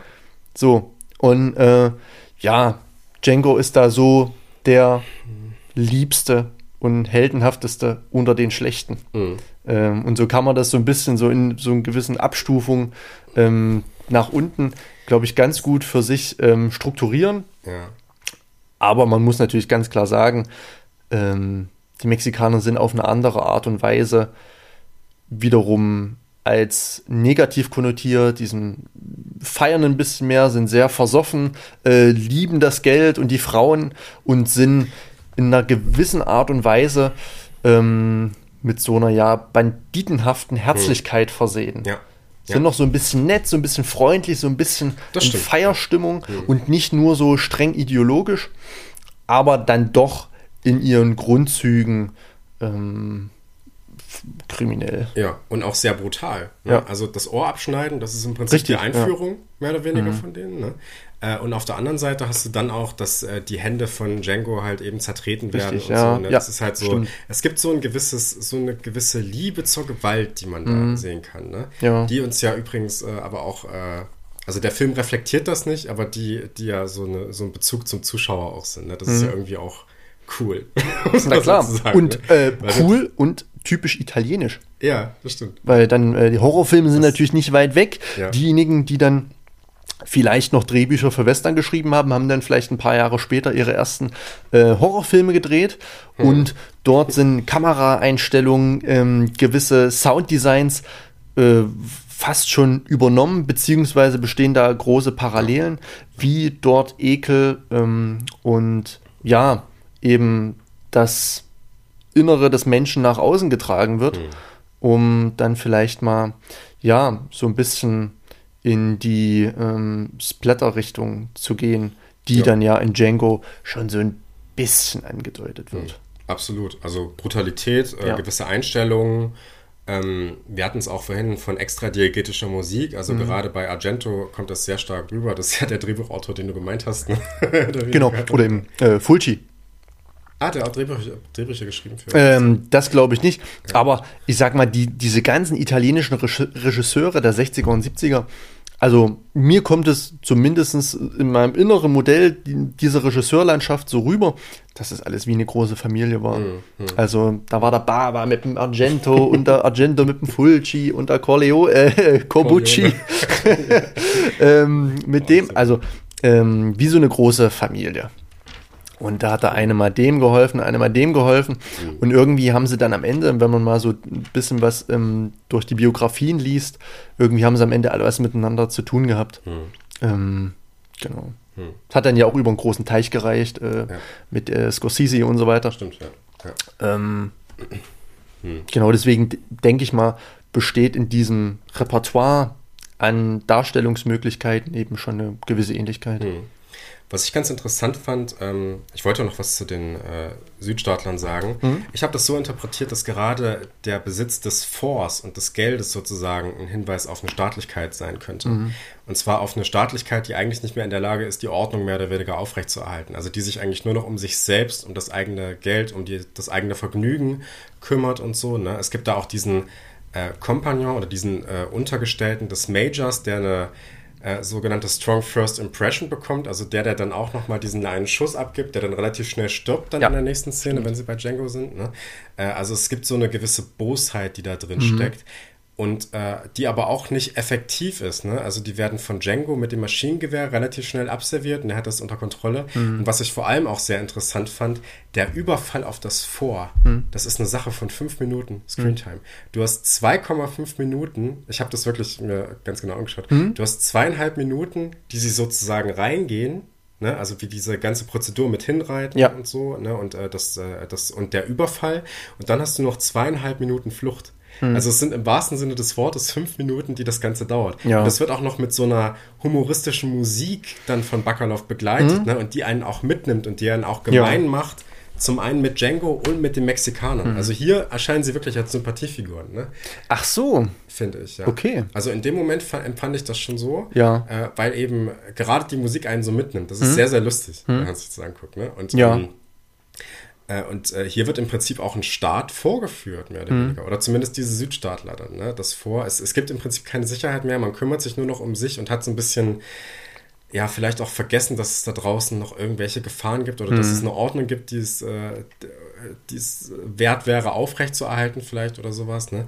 Ähm, aber auf jeden Fall ist dieser Staat in keinster Weise mehr irgendwie effektiv. Ja. Und kann im Prinzip nur noch dadurch leben, also auch Django wird ja nur dadurch fast getötet, dass eben die Mexikaner ihm dann die Hände kaputt machen ja. und so. Ne? Aber eine richtige Autorität gibt es eigentlich gar nicht mhm. mehr. Ne? Okay. Ähm, ich hatte von der Szene im Vor. Äh, einen etwas anderen Eindruck. Auf mich wirkte das dann so, das schlägt jetzt wieder in die Italo-Wester Anti-Heldenkerbe rein, dass ähm, Django dort auf einer Stufe mit den mexikanischen ähm, Gaunern, nenne ich es mal, ist, ja. indem er eben mir nix, dir nix mit diesen in vorgeht, um dort ähm, zu brandschatzen, äh, Gold zu finden, einen Schatz zu finden und so weiter, um, sage ich mal, habgierig wie die sind, ähm, sich dann eben damit äh, davon zu machen. Und er erschießt ja einen Haufen äh, Menschen, die ihm erstmal nichts getan haben, mhm. einfach auf äh, Anraten hin, um Willen der guten Freundschaft zu diesem äh, mexikanischen General werden dort auch Unbewaffnete erschossen, die werden in einen Hinterhalt ähm, geführt und so weiter und so fort. Ganz kurzer Einwurf ja. dazu. Er wird auch nicht mehr äh, ab diesem Zeitpunkt mit seinem Hut und der charakteristischen Kleidung Stimmt. gezeigt, sondern ja. er wird als einer von denen genau. gezeigt genau. und er ist auf den ersten Blick, fragst du dich, ja, ist er das jetzt? Und dann, ja, das ist er. Er ist mhm. klar. Ne? Also er ist auf den ersten Blick nicht zu unterscheiden von ja. den Mexikanern. Und dann geht er auf einmal in diese Riege der Mexikaner fließend über mhm. und ist auf einmal einer von ihnen.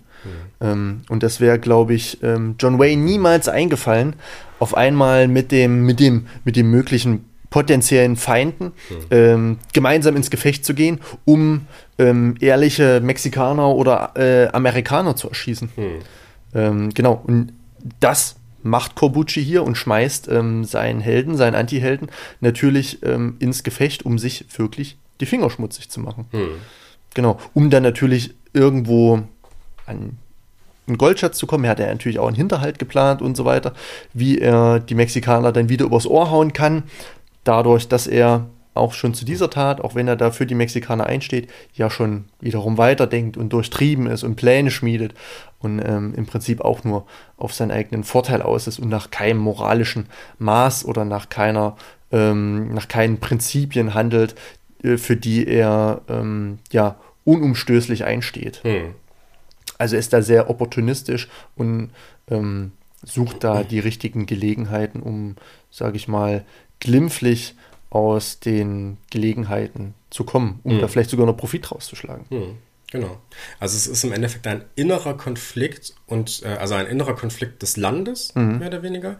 Und äh, wir haben ja hier einen Nordstaatler, der sozusagen mit den Mexikanern ja. gegen die Südstaatler vorgeht. Und daraus ergibt sich dann eben, dass äh, im Endeffekt diese, ja, dieses, äh, dieser Verfall Amerikas, ja. wenn man so möchte. Ne? Also auch dieses äh, Versprechen, dass dadurch im Prinzip, also im Prinzip haben wir es ja hier nur mit Figuren zu tun, die sozusagen den eigenen Lebensweg, äh, das eigene Glück auf ihrem Lebensweg suchen, also e total egomanisch sind in mhm. jeglicher Hinsicht. Und dass im Prinzip dieses Versprechen von ähm, jeder ist seines Glückes Schmied und das geht schon alles irgendwie so auf, was wir mhm. im amerikanischen Western früher hatten, was in totaler Harmonie mehr oder weniger aufgeht. Ne? Also die Gefahr kommt von außen und so. Ja. Dass das hier im Prinzip ad absurdum geführt wird mhm. und eigentlich nicht mehr funktioniert. Und das ist mhm. was, was den Italo-Western generell, glaube ich, sehr stark kennzeichnet. Also zumindest die Leone-Filme. Äh, ne? Also das im Prinzip das Prinzip, die amerikanischen Prinzipien, die Ursache überhaupt dafür sind, dass dieses Land zerfällt. Mehr oder weniger. Ne? Man könnte jetzt überspitzt sagen, bis zum heutigen Tage, aber den ja. politischen Kommentar. Äh, Na klar, ja, mal, ne? ja. Äh, aber das ist was, was hier eine ganz starke Implikation mhm. ist. Ne? Natürlich gibt es ja die Mexikaner, äh, aber das, äh, die sind im Prinzip auch dann in keinster Weise anders oder so, mhm. sondern gleichen sich im Prinzip diesen Prinzipien eher an, könnte man sagen. Ne? Also mhm. Also suchen genauso wie die anderen ihr Glück dort. Und es geht nicht auf. Es funktioniert nicht. Du hast keinen Fortschrittsgedanken, du hast einen mhm. Rückschrittsgedanken mehr oder weniger und es äh, ja. ja.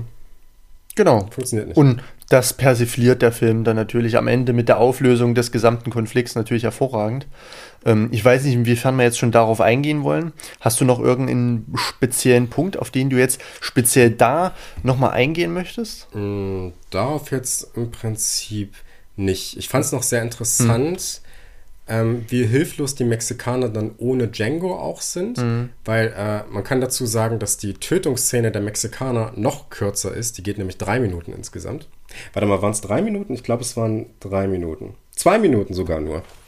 Äh, man sieht eine Minute, wie sie da so ein bisschen durch die Lande reiten und äh, eine Minute dauert dann das Shootout nur. Okay, sozusagen. ja. Also der Start ist dann auf einmal doch wieder sehr effektiv, ja. kann man vielleicht so sagen. Äh, aber äh, das äh, wird ja gegen Ende auch wieder Lügen gestraft. Wenn selbst der Django mit den kaputten Händen es schafft, ja. den Major und seine Kollegen dann noch zu erschießen. Was übrigens interessant ist, weil äh, du hast ja gesagt, dass du so eine christliche Motivik da sehr stark impliziert ja. siehst. Ähm, und das geht ja ganz gut zusammen mit eigentlich dieser Unmöglichkeit, dass Django am Ende doch triumphiert dann. Ne? Aber ich will dich jetzt gar nicht dahin ja, drängt. Du willst vielleicht. Da reden wir noch drüber. Da ja. reden wir auf jeden Fall noch drüber. Ich möchte dem Ganzen mal einen Punkt vorschalten. Mhm. Und zwar möchte ich dich mal fragen, warum denn zum einen Django so erfolgreich gegenüber ähm, äh, General Jackson war und warum die Mexikaner in dem Vor so erfolgreich waren was war denn die Aus, das ausschlaggebende Mittel, warum dort so viele auf einmal zum Tode kommen konnten? Hm. Da sind wir noch gar nicht drauf eingegangen, hm. auf, auf, dieses, auf dieses besondere Stück. Hm. Ich äh, würde über das Vor noch ein bisschen nachdenken. Mhm. Ich würde sagen, generell ist es bei Django so, oder Django ist sehr erfolgreich, glaube ich. Also ich würde dahingehend tatsächlich die Mexikaner und die Südstaatler so ein bisschen gleichsetzen, dass sie so ein bisschen nach denselben Prinzipien funktionieren. Mhm. Habe ich ja schon gesagt, Geldgier und so ja. und äh, die äh, sozusagen die, äh, die Liebe zur Herrschaft über Frauen auch. Mhm. Und ich würde sagen, dass Django diese Prinzipien sehr stark verinnerlicht hat, sie nicht selbst sozusagen auslebt, aber weiß, wie diese Menschen funktionieren. Also dahingehend zum Beispiel, dass auch die Flucht äh, mit dem Geld funktioniert, weil mhm. die Amerikaner eben das, durch das Fenster gucken und diese Frau beobachten ja. und so. Nee, nicht die Amerikaner, die Mexikaner. Die Mexikaner, genau. Äh, diese Frau beobachten und so, ne? Und er bringt sie, er sagte ja vorher, mhm. zieh dich aus und so, ne? Also er weiß, wie Männlichkeit funktioniert mhm. und er weiß, wie diese Menschen funktionieren, nach ja. welchen Prinzipien die handeln. Das ist, glaube ich, ein sehr großer Punkt und äh, ich weiß nicht mehr, wie das in dem Vor war. Sie geben sich auf jeden Fall als Amerikaner aus, ja. Die, die da. Äh, nee, als Frauen. Sie geben sich als Prostituierte aus, oder? Genau, ja. So war es, ja. ja. Also da haben wir ja genau den gleichen genau, Punkt, ja. ja. So war es, ja. genau. Also zum einen natürlich die, das Ausnutzen einer, ja, gewissen Männlichkeit. Mhm. Und dann gibt es ja noch, was auch wieder was Männliches sein könnte, dieses, äh, also ich weiß nicht, ob es eine Gatling Gun ist, hm. aber auch ja. ein sehr natürlich erfolgsversprechendes Gerät, mhm. äh, eine Apparatur, die bis dahin wahrscheinlich die wenigsten ähm, Personen gekannt haben, zumindest in der Gegend, eine sehr ja, revolutionierende Waffe, was zumindest ähm, die Gefechte angeht, in denen sie im Film verwendet wird. Mhm. Dort werden ja dann auf einmal Jacksons Jungs 40 sollen es ja sein, innerhalb ja. von wenigen Minuten ausgeschaltet. Und eben in diesem mexikanischen Vor oder in dem amerikanischen, ich weiß es gar nicht mehr so genau, in dem Vor auf jeden Fall auch.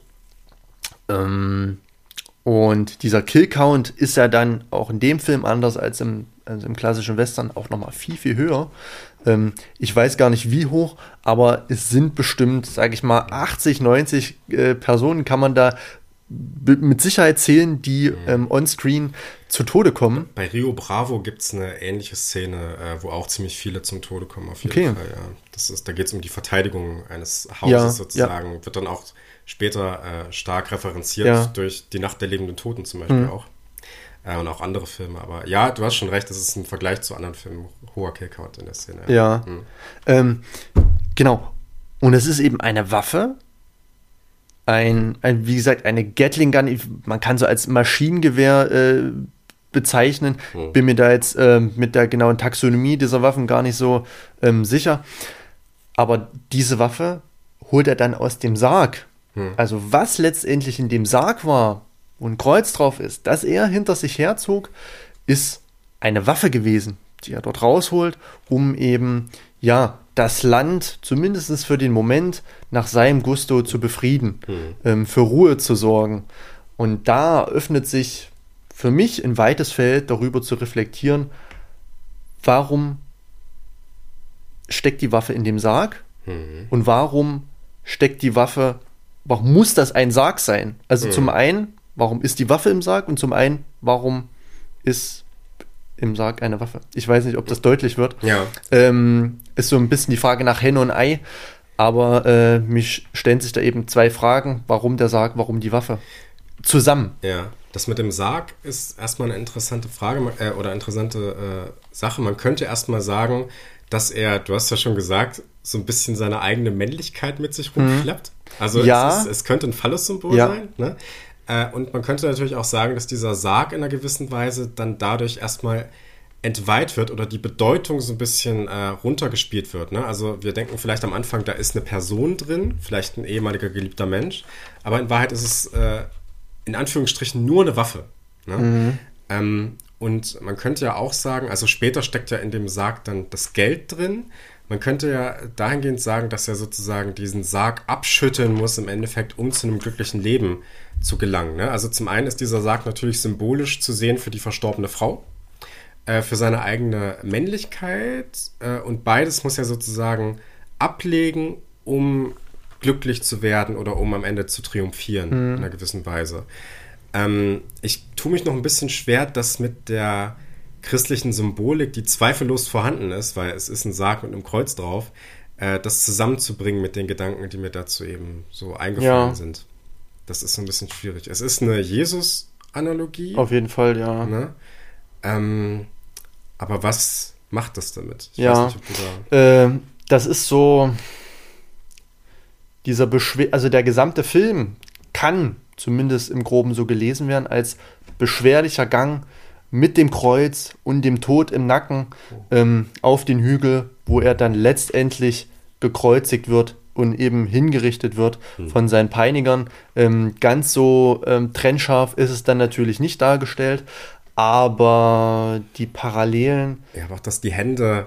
Das, genau, werden, ja, ne? genau. So. Ja. Also das ist, sind schon sehr, sehr deutliche Parallelen. Ich möchte auch glauben, dass Kobuchi ähm, ein äh, braver Katholik war, der vielleicht ähm, zu irgendeinem Zeitpunkt in sein Leben drauf gekommen ist, dass ähm, auch die Religion bzw. die Kirche auch so ihre Tücken hat, mhm. ähm, um das Ganze dann natürlich auch in seinen Werken mit zu verarbeiten.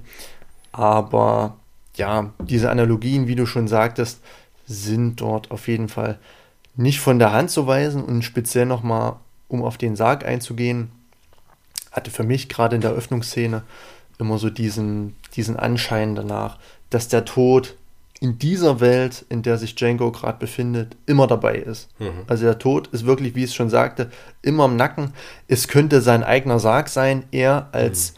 vielleicht in Teilen so ein bisschen äh, ja, taumelnder Christ ja. möchte, wenn er schon stirbt, wenn er schon in dieser Welt vor die Hunde geht, ähm, eine anständige Beerdigung im Sarg, um zumindest die Wahrscheinlichkeit zu erhöhen, dass er irgendwann mal in einem Sarg mit dem Kreuz drauf enden könnte. Es könnte natürlich dann auch seine verstorbene Frau sein oder dann natürlich ähm, die Waffe als Todesbringer als Sarg für seine Feinde, um zu sehen, hier ist was drin, das bringt euch da rein. Äh, wenn ich das, was da drin ist, rausnehme. Ähm, und ja, auf jeden Fall auch wiederum ambivalent und lässt sich natürlich im, im, in, in, in einer Konsequenz letztlich nicht klären, für was es dann letztendlich steht. Ich glaube, Kobuchi hatte diesen Sarg mit der Waffe drin einfach nur mit in den Film gebracht, weil er es in irgendeinem Comic mal gesehen hatte. Mhm. Also ich mhm. glaube, so habe ich das äh, nachgelesen. Ähm, an Hintergrundinformationen ist das letztendlich relativ banal gewesen, aber es lässt sich natürlich ähm, aus einer heutigen Perspektive mannigfaltig deuten. Ja. Es wird ja auch angedeutet, dass es sein eigener Sarg sein könnte. Mhm. Zumindest wird das von, äh, von äh, vom, vom, Major genau. gesagt. Ja, ne? ja. Also ist ja gut, dass du ihn mitschleppst. Ja. Das ist schon, ne? dann müssen wir uns nicht darum kümmern, so nach dem Motto. Django selbst sieht das, glaube ich, nicht so. Mhm. Ich glaube, dass dieser Sarg eher äh, Symbol ist für eben die, die Waffe, wie dann sich herausstellt, aber auch dann für, ähm, für vor allem die verstorbene Frau, die er mit sich schleppt, oder dass er diese Gedanken, die er immer noch mit sich schleppt, die ihn auch ähm, ja unfähig machen, eine andere Frau zu lieben, hm. vielleicht in einer gewissen Weise, was hm. er auch lernen muss. Und ähm, äh, es, es geht ja dann im Endeffekt darum, zum einen die Liebe zur ehemaligen Frau, also loszulassen in dem Sinne, die Liebe zum Geld loszulassen, äh, um dann sozusagen äh, den weiteren Lebensweg äh, anzutreten, sozusagen. Ne? Mhm. Also der Sarg verschwindet ja dann im Sumpf. Genau. Ähm, und äh, das äh, ermöglicht ja dann mehr oder weniger so eine Art Befreiung im Endeffekt. Ne? Er geht ja dann zurück zu Maria, sie sagt ihm, ich liebe dich und so. Ne? Und äh, da wird im mhm. Prinzip ein Weg frei gemacht. Also dieses, dieser, dieses Polster wird sozusagen abge... Ja. Oder, oder nicht, die Frau wird nicht abgeworfen, die Ex-Frau. Ne? Mhm. Ex-Frau sage ich jetzt schon. Die verstorbene Frau. Ja. Aber ähm, äh, es, es ist im Prinzip äh, eine Art Symbol für, du musst loslassen, um dein Leben wieder aufzunehmen, so oder weniger. Ne? Ja. Um wieder sozusagen, auch wenn diese Welt, dieses Amerika drumherum nicht funktioniert und mhm. viele Schwierigkeiten hat, äh, du musst irgendwie einen Weg finden, in dieser dreckigen, furchtbaren Welt wieder zurechtzukommen und nicht sozusagen einem reinen Nihilismus zu verfallen, mhm. dass sozusagen, weil dieses Amerika ist ja auch so gestaltet, dass es eigentlich überhaupt keinen Grund dafür gibt, dafür zu kämpfen, mhm. mehr oder weniger. Ja. Im Prinzip ist alles verloren. Ne? Und äh, es bleibt nur Nihilismus, so wie das im amerikanischen Western immer ist. Ne? Mhm. Ne? Die Beziehungen oder mehr oder weniger das, das Glück, was man in diesen Italo-Western findet, sind ja dann wiederum äh, tiefe menschliche Beziehungen, die sich im Laufe der Geschichte so rausschälen oder mhm. die im Untergrund irgendwie schon immer äh, so vorhanden waren. Ähm, ich erinnere mich da so ein bisschen an äh, für ein paar Dollar mehr mit äh, der verstorbenen Schwester sozusagen. Mhm. Und dieses, dieses äh, Spiel, dieses äh, Taschenspiel, dieses, dieses Urspiel sozusagen, diese Melodie und so, ja. ne? diese Erinnerung und so, die man mit sich rumträgt und so. Ne? Ähm, dass, dass dadurch im Prinzip oder gewisse Freundschaften oder sowas, die dann herausgearbeitet werden. Ne? Also, dass man sozusagen im Kleinen, im Zwischenmenschlichen, im Humanistischen, im Erkennen eines Menschen auch wieder, ne? Mhm. eben im Erkennen eines Menschen, der nicht einfach nur ein Typ ist, mhm. dass man darin das Glück dann wiederum findet. Also, dass Maria sich sozusagen herausschält als nicht irgendwie einfach nur eine Frau, die gerettet werden muss, ja, sondern als ja. jemand, die echte Gefühle dann für Django auch hegt, die er wiederum erwidern muss, um weiterzuleben, kann mhm. man sagen. Und sozusagen nicht mehr diesen schweren Gang, den wir zu Beginn sehen, antreten zu müssen. Ja, wir haben zu Beginn einen schweren Gang. Hm. Berghoch. Ja. Aber am Ende, wenn er seine Peiniger ausgelöscht hat, geht er auch nochmal vom Friedhof einen Hügel hoch. Hm. Dann endet der Film. Ähm, und ich bin mir nicht mehr ganz sicher, ich habe die Szene nicht mehr vor Augen. Ich weiß nicht, ob er auf diesem Hügel dann vielleicht auf die Knie fällt oder ob er einfach über diesen Hügel geht. Aber er geht quasi wie der Prophet auf den Berg, um mhm. vielleicht nochmal mit Gott ins Zwiegespräch zu gehen, um zu sagen, hier, ähm, ich habe jetzt hier nochmal äh, quasi einen Neustart geschafft in diesem Gebiet. Jetzt reden wir nochmal, hm. ähm, wie das jetzt hier mit mir weitergeht. Ich habe jetzt hier überlebt, ich wurde jetzt hier quasi gekreuzigt und so weiter, habe hab, ähm, äh, meine Rache gesühnt, habe für alle, für all die, ähm, für all die Missetaten der Gesellschaft eingestanden, habe hier alles mitgemacht. Und jetzt reden wir nochmal Tacheles. Hm. Ähm, das ist aber was, was offen bleibt, ne? Also ja. ist, äh, ich habe nicht das Gefühl, dass Django ein christlicher Mensch ist, mhm. Aber natürlich ist diese letzte Szene eventuell als eine Art Wunder zu sehen, Ja. die irgendwas verändert hat vielleicht. Ne? Also er, er versucht ja da diese Pistole aufrechtzuerhalten Mhm. und es ist so ein bisschen ambivalent, weil man könnte denken, ja, waren diese Hände überhaupt richtig zerstört und hat er nur so getan? Oder gab es tatsächlich in diesem Moment dann auf einmal diese göttliche Fügung, dass auf Richtig. einmal die Hände wieder Den? Maradona-Effekt. Ja, der Maradona, so nennt man ihn auch, den Maradona-Effekt, ja. Richtig. Und äh, das bringt mich auf einen ganz interessanten Punkt. Wir kommen jetzt mal auf den Namen Django zurück, der Johannes heißt. Äh, und Johannes steht nämlich in der Bedeutung für, ich muss es finden, Moment, ich habe es in meinen Aufzeichnungen stehen, ich weiß es eigentlich, aber ich möchte es nochmal, ich möchte es nicht verbaseln, denn ähm, der Name Johannes bedeutet, Gott ist gnädig. Und man könnte das so deuten, dass er überlebt, weil Gott gnädig war. Und dass er deswegen eben diese Tat mit diesen total verstümmelten Händen vollbringen kann und so weiter, dass sich wirklich, ähm, sag ich mal, wirklich eine, eine, eine irgendwie eine ja, geistliche Instanz wie eben Gott ähm, dort nochmal erbarmt und ihm das Leben schenkt, dass er in einer Welt, in dem jetzt eigentlich sowohl die Mexikaner als auch die Südstaatler als auch alle anderen irgendwie ausgelöscht wurden, dass er jetzt quasi die Möglichkeit hat, in Ruhe über die Brücke zu gehen, über die er schon längst gehen wollte, was er sich nicht getraut hat, weil er eben noch ähm, eine Rechnung zu begleichen hatte. Insofern hat das Ganze vielleicht schon einen versöhnlichen Ausgang. Da lehne ich mich weit aus dem Fenster und ich lehne mich ja ohnehin weit aus dem Fenster. Ich hatte dir ja schon in der Vorbesprechung gesagt, dass ich ein kleines Kapitel in meinen Aufzeichnungen ähm, genannt habe, Antiheld als gequälter Sohn Gottes. Und Sohn Gottes, da kommt man natürlich unweigerlich auf die Bezeichnung Jesus. Natürlich ist es kein Jesus, ist es nicht der Jesus, den wir vor Augen haben, wenn wir ähm, an das Alte Testament denken. Ist es natürlich nicht. Ähm, Das Neue. an das Neue Testament? An das Neue Testament, siehst du. Ähm, genau.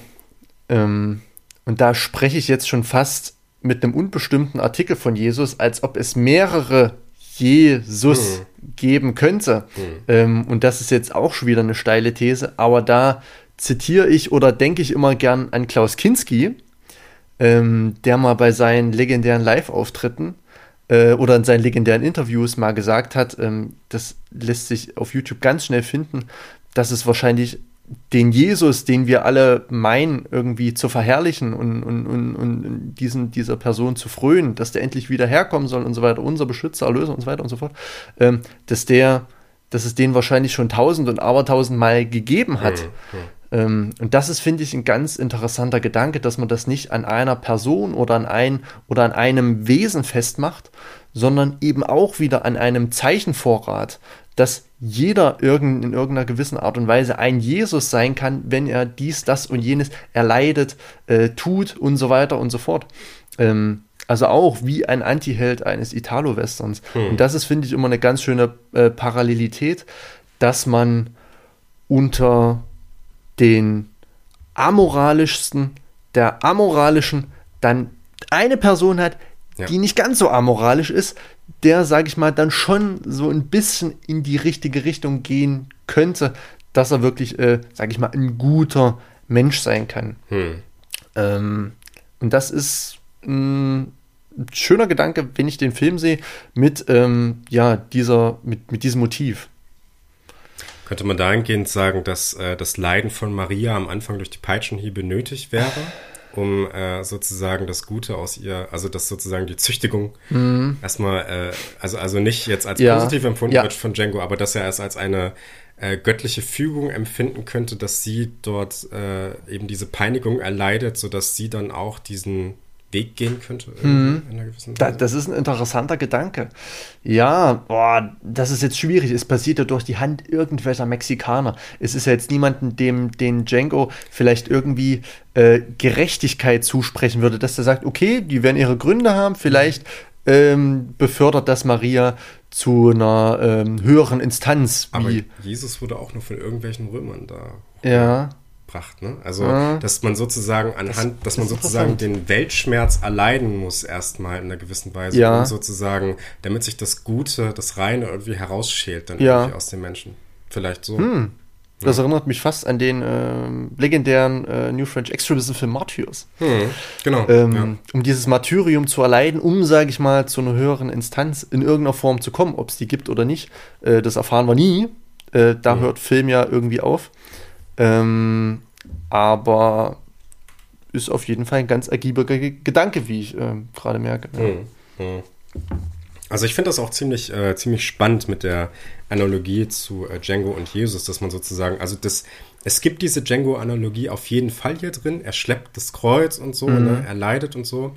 Aber dass hier sozusagen Jesus nicht als jemand dargestellt wird, der komplett rein ist, sondern als eine ambivalente mhm. Figur, die Dreck am Stecken hat, ja. was ja das Gegenteil wäre von der christlichen Vorstellung, die die Südstaatler wiederum mhm. haben, ne? die sozusagen die Frau ja auch als ein also wirklich so in so einem biblischen Sinne, jetzt sind wir wirklich im Alten Testament, äh, sieht sozusagen die Verführerin, die sozusagen die Männer da potenziell dazu verführt, ähm, unehelichen hm. Sex zu haben und so, ne? Also die sozusagen die schmutzigen Gedanken in den Männern hervorruft und so, ne? Das wäre ja dann die, der Punkt, ne? Ja. Warum sie ja verbrannt werden soll, weil es gibt ja, ist ja keine Hexe oder so, hm. ne? Aber es gibt ja da diese, diese Gedanken dann irgendwie.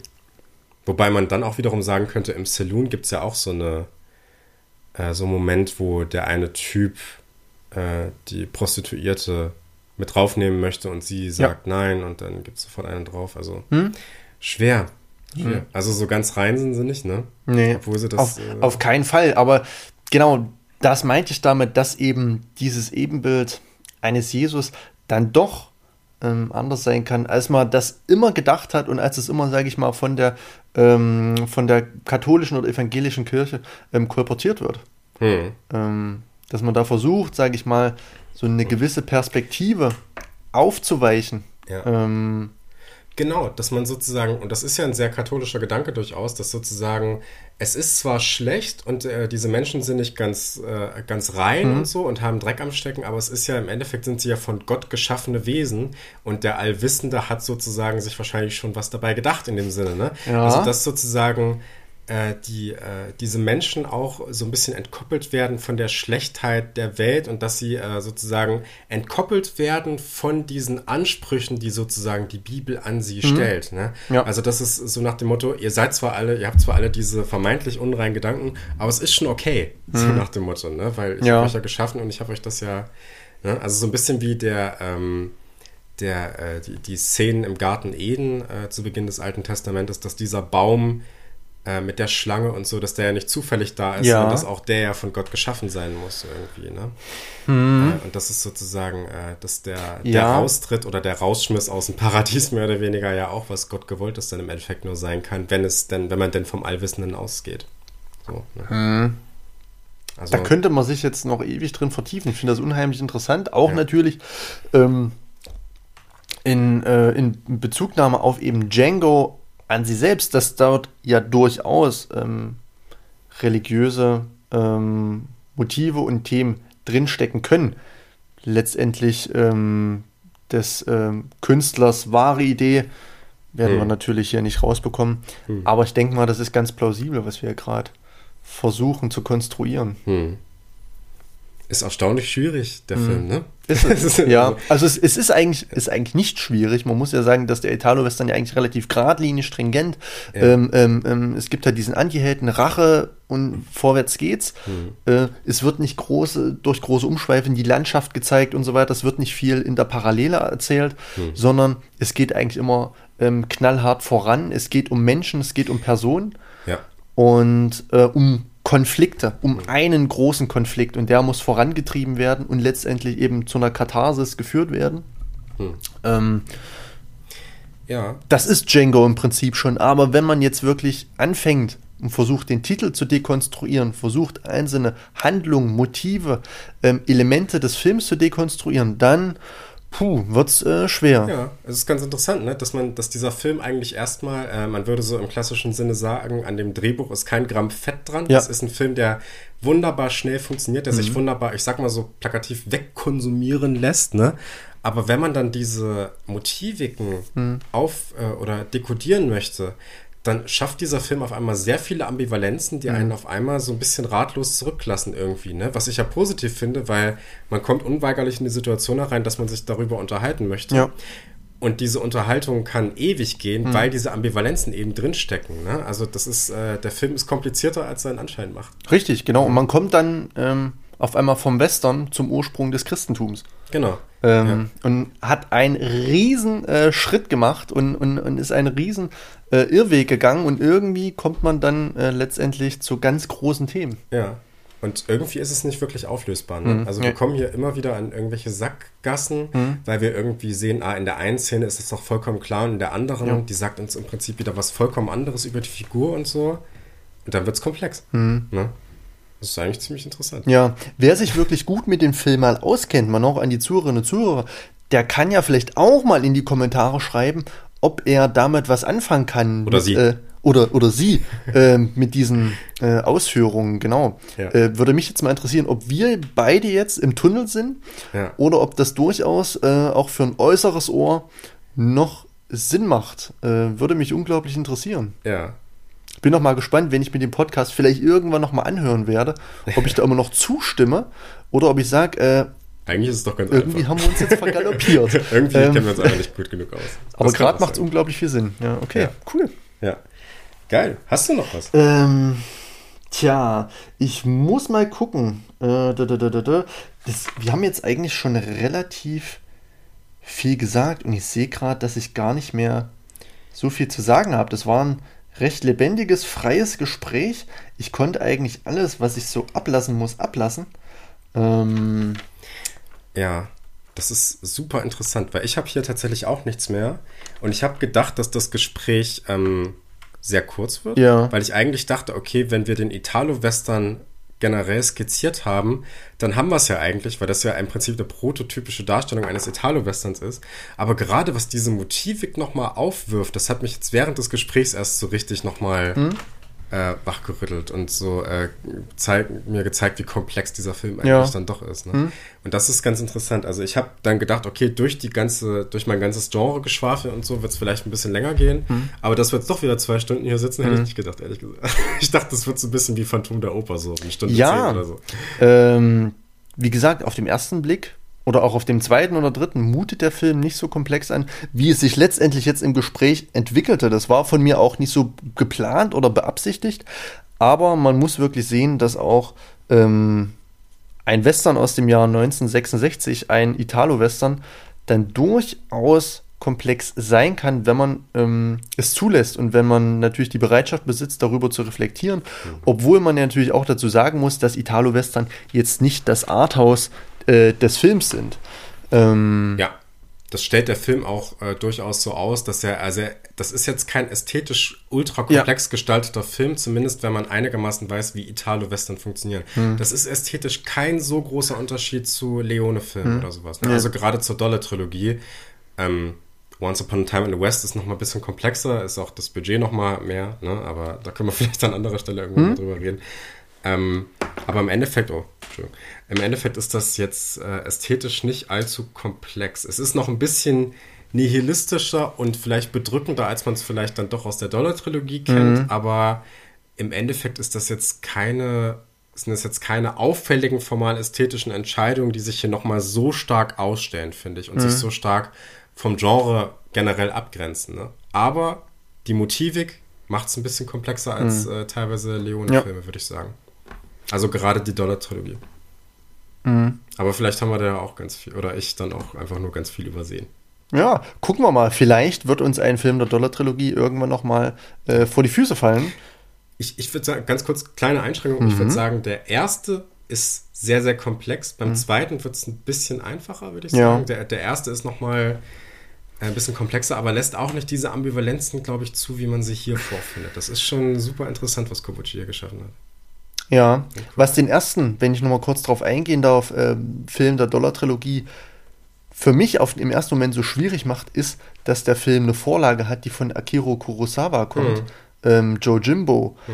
Und das wiederum miteinander, das ist dann ja Western und Eastern. Und das mhm. sind ja nochmal, sage ich mal, zwei äh, Gebiete, die ja durchaus dann nochmal mehr Differenzen aufweisen als jetzt Western und Italo-Western. Mhm. Ähm, und da wird es dann, glaube ich, mindestens genauso kompliziert, aber natürlich auch sehr interessant und erhellend. Also ich glaube, der Vergleich ist unglaublich lohnenswert, wenn man das mal machen kann, wenn man an die Filme kommt. Mhm. Ähm, genau. Ja. Aber wir haben jetzt selbst hier schon bei äh, Django gesehen, dass das sich doch ziemlich in die Länge ziehen kann. Mhm. Auf jeden Fall. Wollen wir es dabei belassen? Machen wir. Machen wir. Alles klar. Dann äh, haben wir es geschafft. Fast zwei Stunden geredet über Django von Sergio Kobucci. Hätte ich nicht gedacht. Super geil. Schönes Gespräch. Hat mir Spaß gemacht. Ähm, wollen wir schon mal einen Ausblick geben? Mhm. Ja, wir machen jetzt erstmal eine kleine Pause zumindest, weil ähm, hier gibt es jemanden, der äh, sich herausgenommen hat, einfach Urlaub zu nehmen. Also das ist ja äh, absolut ja. furchtbar ne? äh, an dieser Stelle. Wir entschuldigen uns schon mal. Äh, ich will jetzt nicht sagen, dass es länger dass es jetzt ein bisschen länger dauert, weil im Endeffekt dauert es wahrscheinlich genauso lange wie sonst. So Vier Wochen? ja. Nee. Also ich bin jetzt erstmal zwei Wochen ähm, AD. Ja. Und dann müssen wir mal gucken, wie es zeitlich passt. Aber ich, ich glaube, wir können mal so anpeilen, so um drei, vier, fünf Wochen. Ja. Irgendwo in dem Dreh Irgendwo. werden wir das auf jeden Fall hinbekommen, denn wir haben ja viel vor. Ja. Wir haben, äh, wir haben kein, also wir haben jetzt erstmal kein, also ich werde jetzt Lukas erstmal keinen neuen Film geben, genau. sondern wir machen ein neues Format. Ähm, nennt sich, haben wir uns schon auf einen Namen geeinigt? Ich fände ja Luke Commentary ziemlich geil. Mhm, passt. Finde ich gut. Äh, und äh, in dem Namen steckt äh, auch schon das, was wir machen wollen, denn wir wollen einen Audiokommentar aufnehmen. Wir werden praktisch hier zusammen einen Film gucken und werden diesen Film live kommentieren und ihr könnt das dann laufen lassen, während ihr euch diesen Film anguckt. Und äh, könnt vielleicht mal gucken, wie diese ganzen abstrusen Gedanken so zustande kommen, die wir hier immer im Podcast äußern ähm, indem wir einfach mal so einen Film live kommentieren. Ja, also ich freue mich unglaublich drauf. Ich glaube, das ist mal ein schöner Modus. Ähm, auch mal abseits der Extras einfach einen Film anzumachen, nebenbei Spotify zu öffnen auf dem Handy, auf dem Laptop und so weiter und so fort ja. und einfach mal laufen zu lassen. Das, wir werden das natürlich dann genau takten, sodass ihr wisst, wann wir starten, sodass genau. ihr starten könnt und so weiter und so fort. Und dann ist das, denke ich mal, eine ganz runde Sache und ich darf auch schon mal verraten, dass wir uns erstmal auf Filme beschränken, die auf den ähm, ja, gängigen Streaming-Plattformen vertreten sind, sodass ihr, so ihr denn Lust habt, auf, äh, die Filme zu sehen, jederzeit die Möglichkeit habt, das Commentary ähm, in Teilen oder gleich in einem Rutsch zu hören. Genau. Und wir haben uns jetzt erstmal für einen Film entschieden, von dem wir aktuell wissen, dass er auf Netflix verfügbar ist und da wahrscheinlich auch noch sehr lange verfügbar sein wird, weil ähm, der Regisseur David Fincher hat ja für Netflix einiges gemacht und deswegen sind seine Filme da wahrscheinlich so ein bisschen abonniert. Ne? Also Fight Club findet man da, glaube ich, auch. Genau, Den findet ja. man da immer irgendwie. Gone Girl. Gone Girl, genau. Äh, und wir haben uns, äh, Lukas, für welchen Film haben wir uns denn entschieden? Richtig, wir haben uns für den fantastischen, für den hervorragenden Film, für einen Film entschieden, der wahrscheinlich unter meinen Top 6 oder Top 7 äh, Lieblingsfilmen ist. Und zwar haben wir uns für David Finchers Sieben entschieden. Genau. Oder Seven für unsere amerikanischen Zuhörerinnen und Zuhörer. du weißt. Ja. Aus dem Jahre 95, glaube ich. Ne? Ja, kommt hin. müsste es gewesen sein, ja. Oder was? Oder 94? Ja, ich glaube, wenn dann später. Wenn dann, ich dachte jetzt an 95, 96, 97. Ich glaube 95. Okay. Aber äh, wir legen da nicht die Hand für ins Feuer. Genau, das nächste Mal äh, gibt es einen Audiokommentar. Wir schauen uns David Finchers 7 an und äh, ihr guckt mit und lasst euch von unserem Quatsch berieseln. Richtig. Also wir kennen den Film, glaube ich mal, also ich kenne ihn zumindest sehr, sehr gut. Schon mal, auch ähm, mal gesehen schon, ja. Hab da einiges zu, zu sagen ähm, und natürlich auch zu loben an den richtigen Stellen. Ähm, mal gucken, wie das für uns wird. Ist dann natürlich auch ein neuer Modus für uns. Wir müssen uns da technisch und auch strategisch erstmal ein bisschen einrichten, dass wir euch da nicht langweilen und so weiter und so fort. Ja. Aber wir können uns natürlich an ähm, einer ganzen Fülle an Audiokommentaren orientieren, die bereits bei uns in den Regalen auf den CDs darauf warten, gehört zu werden. Ähm, immer eine schöne Sache, so einen Audiokommentar zu haben. Ja. Jetzt machen wir es für euch. Ja, und aus der christlichen Motivik, das kann man ja vielleicht sagen, kommen wir nicht so ganz raus hier. Genau, geben und geben. Ja, genau. Alles klar. Also das nächste Mal Audiokommentar David Fincher, Seven. Ähm, bis dahin habt eine gute Zeit, bleibt uns gewogen, äh, liked uns auf Instagram, Twitter, Facebook, äh, gebt Bewertungen ab bei Spotify und Apple Podcasts. Das hilft, soll viel helfen. Ich habe mich da nur mit ähm, macht das mal und äh, ja, ciao, macht's gut. Macht's gut.